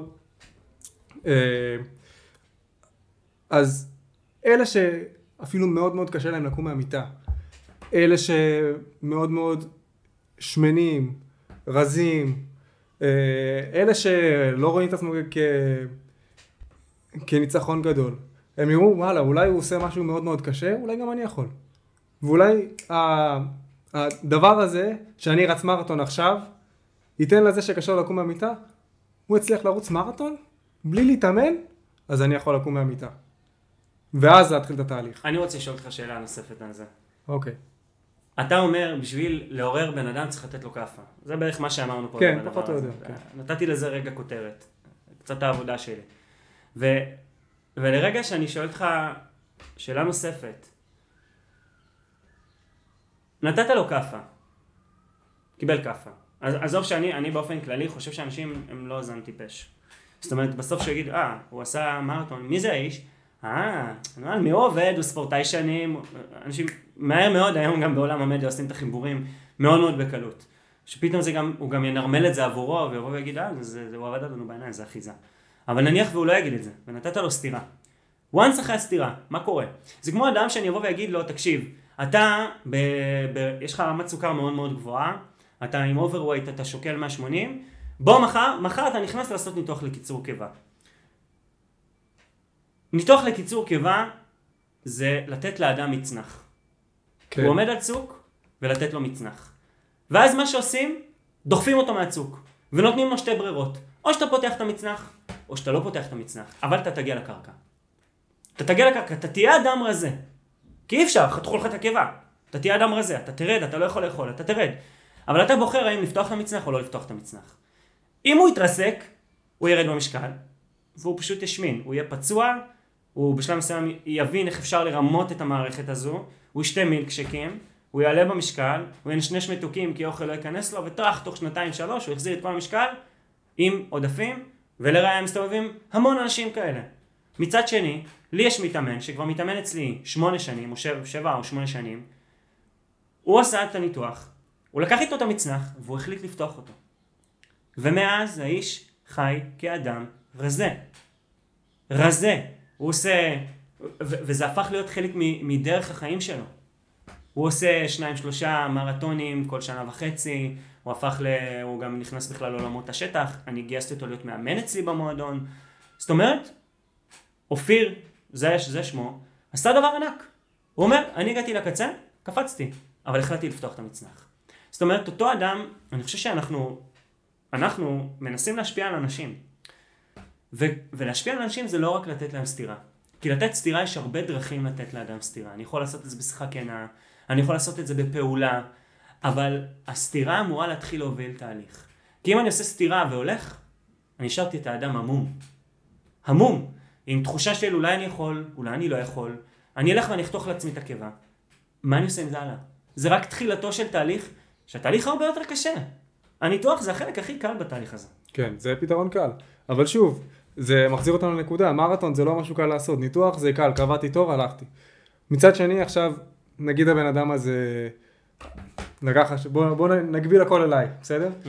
שקצת יותר קל. הוא ראה אותי לעשות את המרתון, משהו שאני לא, לא קשור, כאילו יש לי פשוט בסיס מפעם, okay. אוקיי. אני לא יודע אם בכלל יש לי אותו עדיין. אה, הוא ראה אותי עושה את המרתון, משהו מאוד קשה, אומר, וואלה, בוא, בוא נראה מה עוד הבן אדם הזה עושה. הוא רואה שאני עושה את כל הדברים האלה, פודקאסט, אה, עסק, עוד עסק שאני בונה, עובד, לומד. אה, אולי, כאילו, מה, מה קורה? בטוח יש תהליך מאחורי זה, יש משהו שהוא עושה. אז אולי מפה, שוב, הפודקאסט הזה גם ייתן לו הכוונה, וכאילו הסתירה הזאת של, הוא עושה משהו קשה, איך אני מתחיל? אז אני אתן לך, אז אני אתן לך דוגמה, אני, אני מבין מה אתה אומר. אגב, אנחנו כבר, זה ממש לצלול לעולמות השיווק. כי מה שאתה אומר פה זה אני רוצה לתת זפטה שיווקית למישהו בעולם, כדי שעכשיו הוא יתחיל לעקוב אחריי ולהבין מה אני עושה, ואולי גם להיכנס לעולמות האלה. אני רוצה לתת לך שם של מישהו שהוא, אגב יש לו, קוראים לזה מועדון המאה K, הוא בחור, okay. את אייל וולר. הוא החליט לדוגמה שהוא הולך לעשות אלף, אה, אלף עליות מתח בשלוש שעות. זה חתיכת אה, אתגר. והוא התאמן לזה. הוא לקח את האנשים הכי טובים שילוו אותו, את המאמנים הכי טובים, דיאטן שילווה אותו, והוא ספורטאי. הוא עדיין ספורטאי, הוא חי חיים ספורטיביים כל החיים. אבל הוא נכנס לתהליך מאוד מאוד עמוק עם האנשים הכי טובים, כי הוא הבין שהוא רוצה להשיג את המטרה הזאת, והוא השיג את המטרה הזאת. זאת אומרת, היום שאני מסתכל על האיש הזה, אני אומר, חולה נפש. זה 300 מתח בשעה, 333 מתח בשעה, עם עודף של אחד נוסף בשעה האחרונה. זה, זה הזוי, זה, זה, לא נורמלי לחלוטין. לא. עכשיו, הוא מדבר על זה שהגריפ שלו היה חלש, והוא היה צריך לעבוד עליו, ושהפרקי כף יד היו חלשים, הוא היה צריך לעבוד עליהם, אבל יש פה משהו יותר גדול. כן, מה שהוא אמר פה, ומה שהוא עשה פה, הוא בא ואומר, ההצלחה שלי, וזה מחזיר אותי למה שאמרתי לך בהתחלה, על תודעת השפע. ההצלחה שלי היא לא רק שלי. כדי שאני אצליח היום, אין כמעט הצלחה שהיא לבד. כדי שאנחנו נצליח, we need to to tango. אולי שלושה, אולי ארבעה, אבל לבד, כמעט אין סיכוי שאני אצליח. בשביל שאני אצליח כספורטאי, אני צריך מאמן טוב, אני צריך שתהיה לי דיאטנית טובה, אני צריך שהמשפחה שלי תתמוך בזה, כולם שותפים לדבר הזה. בסוף אני רץ, זה נכון. אבל כולם שותפים לדבר הזה. וכשאני פותח עסק, אם לא יהיה לי את השותף שלי, יהיה לי קשה מאוד להגיע ללקוחות שלי ולהצליח. ואם כבר הגעתי, אני מאמן. יש לי תעודה, פתחתי עסק, אני one man show, רק אני מאמן, אני מנהל את החשבונות של העסק, אני עושה את השיווק של העסק, את הקריאיטיב של העסק, הכל אני עושה. אבל בסוף, אני עובד עם עוד אנשים. בסוף עומדת מולי מתאמנת, והיא רצה. זאת אומרת, אני כתבתי לה את התוכנית, אני הכוונתי אותה, אני הבאתי לה דיאטנית שתעזור לה, הכל, הכל אני עשיתי. אני יכול לקבל מדליה, כל הכבוד לי. בסוף מי שתרוץ, זאתי. היא זאת שתוציא לפועל את הפעולה הזו. זאת אומרת, באתי הפוך. דיברתי על מה אני נותן לה, בסוף זה צוות. אנחנו כמעט כל הצלחה שלנו בחיים תלויה בעוד אנשים. ואם אני אדע לאסוף אליי את האנשים הטובים ביותר ולהיעזר בהם ולהפוך את זה למשהו שהוא קבוצתי, דווקא מתוך הדבר הזה זה יצליח. ודווקא כטניסאי, אפשר לדבר על זה מלא. אתה אומר, הייתי תלוי, תראה כמה אתה תלוי במחבט. כן. במחבט, אפילו לא דיברתי על עוד בן אדם, במחבט, הוא דומם. לא דיברתי על המאמן או על הדיאטנית, או על כל מה ש... המחבט! הוא, הוא הבן זוג הכי טוב שלך, אתה מחזיק בו. האויב, האויב. ופתאום, פתאום נפתח לו שם משהו, הגריפ קצת נפתח, יכול להציג לך כל המשחק, זהו, הלך המשחק. יותר מזה אני אגיד לך, בוא אני אגיד, זה משהו שנכון אמרת דרך אגב, שהגריפ, שזה מה ששם על המחבט, אני תקופה לא התאמנתי. אה, כשסיימתי את הפציעה אמרתי טוב אני אשחק עוד תחרות אחת ואני יודע על הפרישה שלי. ככה שיהיה נחמד כזה. במשחק השלישי, ניצחתי שני משחקים, במשחק השלישי החלפתי גריפ. עכשיו, כאילו, שכחתי מזה שהיד שלי כבר לא אותו דבר, שכחתי מזה. היד שלי רכה, והגריפ הוא מאוד דביק. בסוף הסט הראשון, כל היד נפתחה לי. הכל נהיה בלוט והכל נהיה פתוח, לא הצלחתי יותר להחזיק את המחבט. שזה משהו מההכנה שאתה אומר, שאני מאוד מאוד מסכים איתך, דרך אגב, זה לא שאני ו- ואם היה לך שם, ואם המאמן לדוגמה היה אומר לך, תקשיב רגע, תעצור, תעצור, תראה, תראה, תראה מה עלול לקרות לך. זה כבר צוות. ולכן כן. אני אומר, אם החלטת לעשות מרתון, once, במכה אחת, חייב להיות פה המון המון המון תמרורי אזהרה לאנשים שאנחנו רוצים להראות להם ולהגיד להם, תקשיבו, זה היה מהלך כדי לגרום לכם, היי, זה אני, אני פה, בואו תסתכלו עליי, אבל אני יודע לעשות לכם עוד הרבה. אני יודע לעשות לכם עוד הרבה, ובואו תקשיבו על איך אנחנו עושים את זה ביחד. כי בסוף, אנחנו הצלחה אחת של אדם אחד שהיא מוקפת בהמון המון אנשים שיעבדו איתנו. בסוף, אני כמעט שום דבר שאני אעשה בחיים, הוא לא יהיה לבד. מה זה כמעט? כמעט, באמת, שום הצלחה שצלחתי בחיים לא הייתה לבד. שום הצלחה. מה, מהאסטרטגיות הכי גדולות עד הטקטיקות הכי קטנות, זה תמיד יהיה עם עוד מישהו, אם זה ברקע או פיזית שהוא יהיה איתי בפעולה עצמה, אבל אנחנו, אנחנו נועדנו לעשות את זה ביחד עם האנשים באמת הכי טובים, ומנהל טוב, זה תמיד יהיה מישהו שיקח סביבו את האנשים הכי טובים. מנהל טוב לא מקבל החלטות לבד, מנהל טוב תמיד יש לו יועצים טובים, היועצים הכי טובים, הוא מחזיק את האנשים הכי חזקים לידו, הוא לא פוחד מהם, הם רק יהפכו אותו להיות גדול יותר, ואז הוא יקבל את ההחלטות. בסוף המילה האחרונה תהיה שלך. אבל מי שיעזור לך זה האנשים הכי טובים. ולכן אני אומר, האם, האם לעשות מרתון בפעם אחת? אפשר. אבל אני שואל יותר גדול מזה, למה לא ללמד את האדם שמולי, שניתן לעשות הכל, לצאת בהכרזה. אני בעוד חודשיים עושה מרתון, שלושה חודשים עושה מרתון, בואו תעקבו, מה זה להתחיל מאפס, מאופס, כלום, נאדה, זירו. תראו איך אני עובר את התהליך הזה עם האנשים הכי טובים, ואיך הם הפכו אותי מאפס לענק הירוק. תראו איך אני הולך לגדול. זה תהליך הרבה יותר גדול, הרבה יותר מעניין, אגב, הרבה יותר שיווקי. אפשר לעשות סביב דבר כזה ספין מאוד מאוד גדול בעולמות האלה. כי אנחנו מדברים בסוף, גם האדם שירצה לקנות את זה, יודע, הוא לא טיפש. הוא יודע שזה לא קורה ברגע אחד. הוא יודע את זה. אנחנו נורא אוהבים לעשות בליצים, אבל בליצים לא מחזיקים. ראית את הסרט אה, The Prestige? לא. סרט מאוד מאוד חזק. אה, זה על שתי קוסמים, שחקנים מאוד מאוד חזקים. אז הוא בדיוק מדבר על מה שאתה, הוא כאילו, זה קטע שלא אמרת, זה קטע שהיה חסר לך עכשיו, שאין דבר, הוא, הם מדברים בסרט ממש ממש טוב, ממליץ לך לראות אותו בלי קשר. אה, הם מדברים על זה שאין באמת קסם. זה, זה שמולך פשוט בחר להאמין לך ופשוט בחר לא, לא לחשוב בכלל על מה שקורה. זה קסם. אז יש אנשים שירצו, נגיד שאני באמת יש לי איזשהו בסיס, אין לי. אני גם לא יודע אם אני אצליח מרתון. נגיד שאני אצליח לעשות אותו. או נגיד אפילו שאני, יש לי בסיס. יש אנשים שירצו להאמין. יש אנשים שירצו להאמין. זה לא שהם טמבלים. הם חכמים מאוד, אבל הם ירצו לאכול את זה, הם ירצו לראות את זה, שוואלה, יש מישהו שיכול לעשות את זה, זה כיף, אני אעשה לזה לייק. אז כאילו זה, כולם אנשים מאוד חכמים, אה, אבל פשוט אנשים רוצים להאמין בקסם. שזה מאוד מטעה. אנשים להאמין בקסמים, אלה שיקחו כדור להרזייה. זה ש... ואז אני שואל אותך רגע כעסק, זה הלקוחות שאתה רוצה? כי בסוף אנחנו גם צריכים להגדיר מי האנשים שאנחנו רוצים שיהיו איתנו, מי האנשים שאנחנו רוצים שיעקבו אחרינו, מי האנשים שאנחנו רוצים שילכו איתנו. אני רוצה, תשמע, בסופו של דבר אני רוצה לעזור מאוד לאנשים, בשביל זה כל זה. ואם זה האנשים שמתחילים לראות אותי ואני רואה אצלם שינוי גדול, ושהם מתחילים להבין שאין קסם. עשיתי את זה פעם אחת, אני כולי שבור, הנפש שלי הייתה גמורה, אני לא יכול לזוז, אני אולי באשפוז, אולי אני במיון אחרי זה עם אינפוזיה ושברים וקרעים. זה, זה מה שקורה כשאתה עושה משהו חד פעמי וככה. אין דבר כזה, אתה, יהיה סבל כלשהו, יהיה לך משהו שלא בסדר. אם אתם רוצים לעשות את זה נכון, אז ככה עושים את זה. אז מה שאתה מדבר זה על זעזוע. אני שואל האם צריך לקחת זעזוע לקיצון. זאת אומרת, אני, אני באמת מאמין, וזה אולי בא מהמקום הבינוני הזה. לא חייבים להיות גרועים כדי להפוך להיות טובים.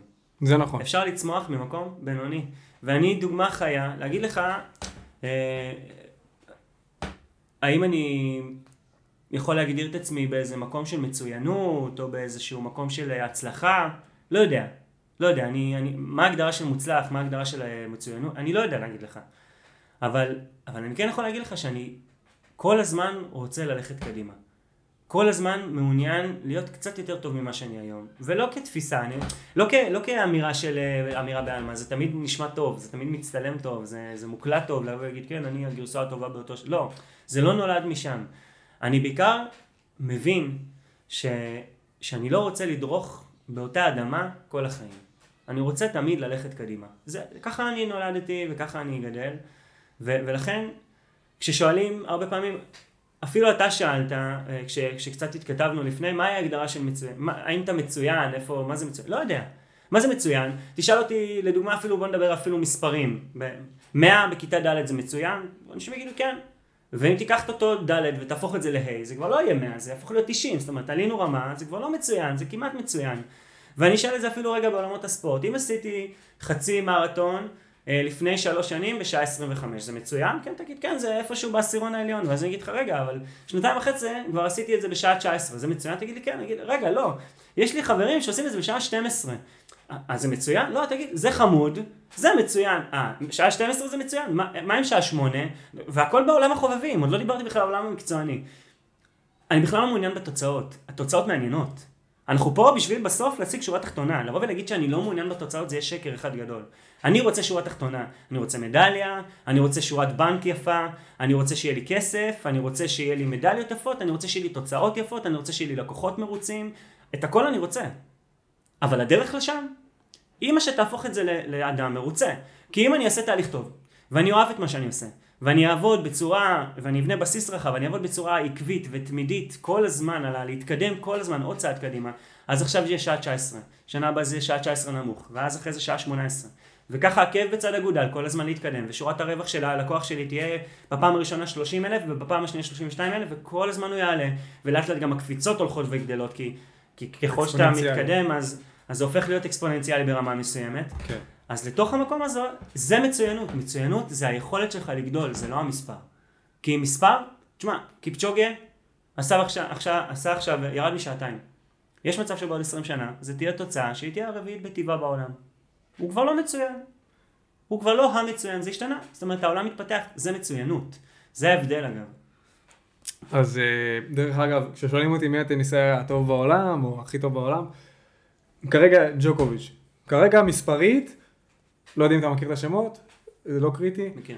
אה, ג'וקוביץ' מספרית הכי טוב בעולם, אי אפשר להתווכח על זה, אפשר להתווכח, נדל, אה, לא יודע, אני לא בדיוק זוכר אם, אם על אותו גרנד סלמים או אחד יותר, אבל מספרית, תארים, ג'וקוביץ' לא רואה אף אחד ממטר והוא יותר צעיר מהם. אבל מי שמבחינתי הכי גדול בעולם זה פדרר. למה? כי הוא עשה את כל הדברים האלה ראשון. הוא הראה להם שזה אפשרי. הוא בגיל הזה, קיפצ'וגה עכשיו, מראה לכולם שזה אפשרי. נכון. שאפשר לעשות מתחת לשעתיים. כמו שבטוח אתה מכיר את הסיפור על הבן אדם שאמרו לו שאם הוא רץ 100 אה, מטר ופחות מ-10 שניות יתפוצץ לו הלב. אתה מכיר את הסיפור? בטוח, זה משהו שכולנו לומדים. כן. והוא בא ואמר, הראיתי אצבע משולשת, למי ששומע, בואו תראו אותי, תראו, אני עושה עכשיו פחות מ-10 שניות. עשו את זה במייל ופחות מארבע דקות, ותקרא את הזכוכית הזו. זהו, אז לדעתי מצוינות זה מי שמראה לאנשים אחרים את הדרך, וזה אפשרי. אז אתה הראת לעצמך שזה אפשרי ולחברים שלך זה אפשרי, אז אתה מצוין. זה לא משנה אם, אה, אם אתה לא עכשיו עשית שיא עולמי. נכון. מה שמשנה זה שאם הראת לאחרים שזה אפשרי, אז אתה מצוין. אז, אז רגע, אני רוצה רגע להגיד על זה משהו, כי זו שיחה ש, שאני מנהל עם עצמי הרבה, ו, ובמקרה גם דיברתי על זה היום בבוקר גם עם בת הזוג שלי, אנחנו באמת מדברים הרבה. אה, דיברנו על מה, מה זה הגדרה של אה, מה מגדיר אותי. ולצערי, אה, היום בעולם הזה של, של ה-new media, פייסבוק, אינסטגרם, טיק טוק, אנחנו פוחדים לצאת לעולם. אתה חושב פעמיים לפני שאתה לוחץ enter או על פרסום מסוים, כי אתה אומר, ואם כתבתי משהו שלא יאהבו את זה, לא יהיו לו הרבה לייקים. זה מגדיר אותי, זה הופך אותי להגדרה של מי שאני, ואני באמת מאמין אה, שאני לא חותר למצוינות בשביל מישהו יראה את מה שאני עושה, או יוכל לחקות את מה שאני עושה, או יגיד לי שאני מצוין, או שיעשה לי לייקים, או שאתה יודע מה, אני אפילו אקח אותך יותר מזה, אם יש לי אה, עשרת אלפים עוקבים באינסטגרם, או יש לי שלושת אלפים עוקבים באינסטגרם, זה לא מה שיגדיר את המצוינות שלי. זה נכון שאולי יש לי קצת יותר חשיפה לעולם, ולפעמים עשרת אלפים כמות engagement מסוימת, שלושת אלפים כמות engagement הרבה יותר גבוהה, מה עדיף, זו שאלה מעניינת. אה, לתוך הדבר הזה אני תמיד, תמיד אגיד שאנחנו בבעיה היום. אנחנו בבעיה היום כי מה שמגדיר אותנו הרבה פעמים, את ההצלחה שלנו, זה מה העולם חושב על ההצלחה שלנו. או, איך, או כמה לייקים עשו לי על ההצלחה שלי. וברגע שנוכל להשתחרר מהדבר הזה, ונבין שה, שההצלחה שלי נמדדת אל מול ההגדרות שלי על עצמי, למה אני רוצה להשיג ואיך אני רוצה להשיג אותם ומתי אני רוצה להשיג אותם, הלייקים יבואו, הם יבואו. זה יגיע, זאת אומרת התוצאות יבואו, הלייקים יבואו, אהדת הקהל תגיע. אבל ברגע שאתה מבין את צדקת הדרך שלך ואתה מבין שהמצוינות שלך נמדדת במצוינות שלך, אלה היעדים שלך והמדדים שלך, הקהל כבר ימחא כפיים. אם הוא לא ממך היום, הוא ממך מחר. ואני משוכנע בזה, כי אני גם ראיתי את זה קורה עם עצמי, אה, בהחלטות שאני החלטתי לפני כמה שנים להשיג אותם, והשגתי אותם, והיום הקהל מוחא להם כפיים. אבל אז, כשאני התחלתי להשיג אותם, לא מחאו לזה כפיים, כי רמת ההכרה לא הייתה גבוהה, וכי לא ידעו מי אני בעולם הרשתות, והכל בסדר. אבל כשאתה שם את זה אל מול עצמך, והמדדים שלך הם מדדים אישיים, ההצלחה קורית כי, כי משהו מאוד מאוד אישית, המצוינות זה הלקום בבוקר, להסתכל במראה כשאתה עירום ועריה, לבד, ולבוא ולהגיד, אני אשיג את זה. לא כדי להראות לעולם, כדי להראות לעצמי שאני אשיג את זה. אני רוצה את הדרך עד לשם ואני רוצה ללקק את הגלידה המתוקה הזאת שנמצאת בסוף המסלול, לא כדי שיגידו לי איזה יופי הגעת לשם. אני אעשה את זה כדי להגיד איזה יופי הגעתי לשם. ואגב, פדרר עשה את זה בשביל להוכיח לעצמו, נכון. שכולם, שאני יכול להשיג את זה, לא כדי להראות למישהו שיכול להשיג את זה. הוא רצה להיות הראשון שהשיג את כל תארי הגרנד סלאמים האלה. הוא רצה להיות הראשון שמוכיח להיסטוריה שהוא יכול לעשות את זה. והוא לא בא בשביל להוכיח דרך אגב, הוא בא ב... מתוך אהבה עמוקה לספורט. למשחק. לטניס. הוא אהב נכון. טניס, לא אכפת לו בכלל מהישגים. הוא כל כך אהב את זה, שהוא היה כל כך טוב בזה, והישגים הגיעו כהשלכה. שהוא כל, כל כך אהב משהו. אז אפשר לראות את זה ככה אגב על כסף, על לייקים, על כל דבר, כי ברגע שאתה מחובר לזה, והתחלנו לדבר על זה מקודם, שאתה מחובר למה שאתה עושה, אתה אוהב את מה שאתה עושה, אתה חי את מה שאתה עושה, הכסף יבוא, הלייקים יבואו, התארים יבואו, זה יבוא. כן. כי אתה תחתור כל הזמן להיות עוד יותר טוב במה שאתה עושה. אנשים אוהבים מתמטיקה ברגע שהם טובים במתמטיקה. ככה זה עובד, זה, זה גלגל אינסופי. ואותו דבר קורה פה. תראה את פדרר, תראה את הרצים, תראה את, קיפצ'וגי לרדת משעתיים, הוא עשה את זה בשביל להוכיח ש, שאין גבול לאנושות. הוא, הוא עשה את זה בשביל להוכיח לעצמו כמה כסף נשפך על הדבר הזה, וכמה האיש הזה נהיה עשיר עוד יותר בזכות הדבר הזה, ומגיע לו. מגיע לו. אבל הוא עשה את זה נטו מהמקום של להוכיח, מתוך האהבה לגבולות, שאין גבול. שהיום הגבול הזה, מחר הוא לא גבול. והמצוינות הזאת לא נמדדת בכמות ללייקים, ובגלל זה רגע התרמתי וקפצתי, כי אני לא, כשאני חותר למצוינות, או שאני חותר להיות הכי טוב במה שאני יכול באותו הרגע, כדי פעם באה גם לשבור את זה, זה לא בשביל להראות לאף אחד שום דבר, זה בשביל לבוא ולהוכיח שאני יכול לעשות את זה, לעצמי. זה שימחאו לי כפיים זה תופעת לוואי נהדרת. היא, היא כיפית, היא מהממת, היא מחממת, אני אוהב אותה. היא גם מזינה אותי בעולמות מסוימים, וכשאני עולה על במה להרצות, זה באמת, אני, אני מחכה שהקהל ימחא לי כפיים, אבל אני בא עם תוכן. אני בא עם תוכן שאני מאמין בו, שאני רוצה להוציא לעולם, ימחאו כפיים, לא ימחאו כפיים, אני מקליט פה לפודקאסט, יאהבו, לא יאהבו, זה בסדר, אני בא עם האמת שלי. יאהבו, לא יאהבו, זה כבר בחירה שלהם. אם ימחאו לי כפיים, יהיה לי כיף, יהיה לי נחמד, יהיה לי נעים. אבל לא בשביל זה הגעתי. לא בשביל זה הגעתי עם בשורה מסוימת לבוא ולהגיד לעולם, כי הבשורה הזאת אני חי אותה. אם אתה תאהב, אחלה, לא תאהב, זה גם בסדר, זה לחלוטין בסדר. מצוינות לא נמדדת בזה, היא נמדדת באיך אני חותר כל הזמן קדימה לטופ של הטופ של עצמי. כי אם מישהו יסתכל עליי מהצד, יכול להגיד לי, זה, זה, זה אולי כמעט טוב, זה לא מצוין. בעיניי, אני חותר כל הזמן למצוינות, זה תפיסת חיים שאני חי איתה. הוא יכול להגיד מהצד שאני בינוני, אחלה. אבל אני רוצה לחיות עם עצמי בשלום, אני רוצה ללכת לישון בשלום ולקום בשלום, עם ידיעה שזה מה שאני עושה. תשמע, אני מסכים עם כל מה, ש... כל מה שאתה אומר, גם יותר מזה אני אומר לך, בפודקאסטים הקודמים, בפרקים הקודמים, אני קודם קורא לזה פודקאסט, בפרקים הקודמים, דיברתי בול על הדברים, כאילו אני ואתה מדברים בול אותו דבר אחד לאחד, זה הזוי. אה, ולצערי אבל לאט לאט נגמר לנו הזמן. אה, יש משהו שהיית רוצה, לה... שוב רגע אני אומר עוד משהו לפני שאני אומר את זה. לפני כל אה, ראיון אני, מח... אני בודק מי מגיע, בודק רקע שלו ויש לי עוד הרבה שאלות אליך, הרבה מאוד, לא הגענו, עברנו אולי שתי שאלות ממה שרציתי, יש עוד איזה עשרים. אז אם, אם אהבתם את הפרק, כאילו ואם תרצה להגיע שוב ונמשיך את הפרק הזה, זה יהיה ממש ממש אחלה, אני ממש אשמח, מאוד נהניתי מהשיחה הזאת. אני גם אשמח. אה, אז תכתבו אם אתם רוצים לראות את ההמשך, אה, וגם מה אתם חושבים אה, בלי קשר, על, על אם כדאי לרוץ מרתון ככה או ככה, זה לבחירתכם. וזהו, יש לך משהו שהיית רוצה לסכם איתו, לומר משהו נוסף על, אה, על מה שהיה, על משהו שאתה רוצה לומר, לקדם משהו?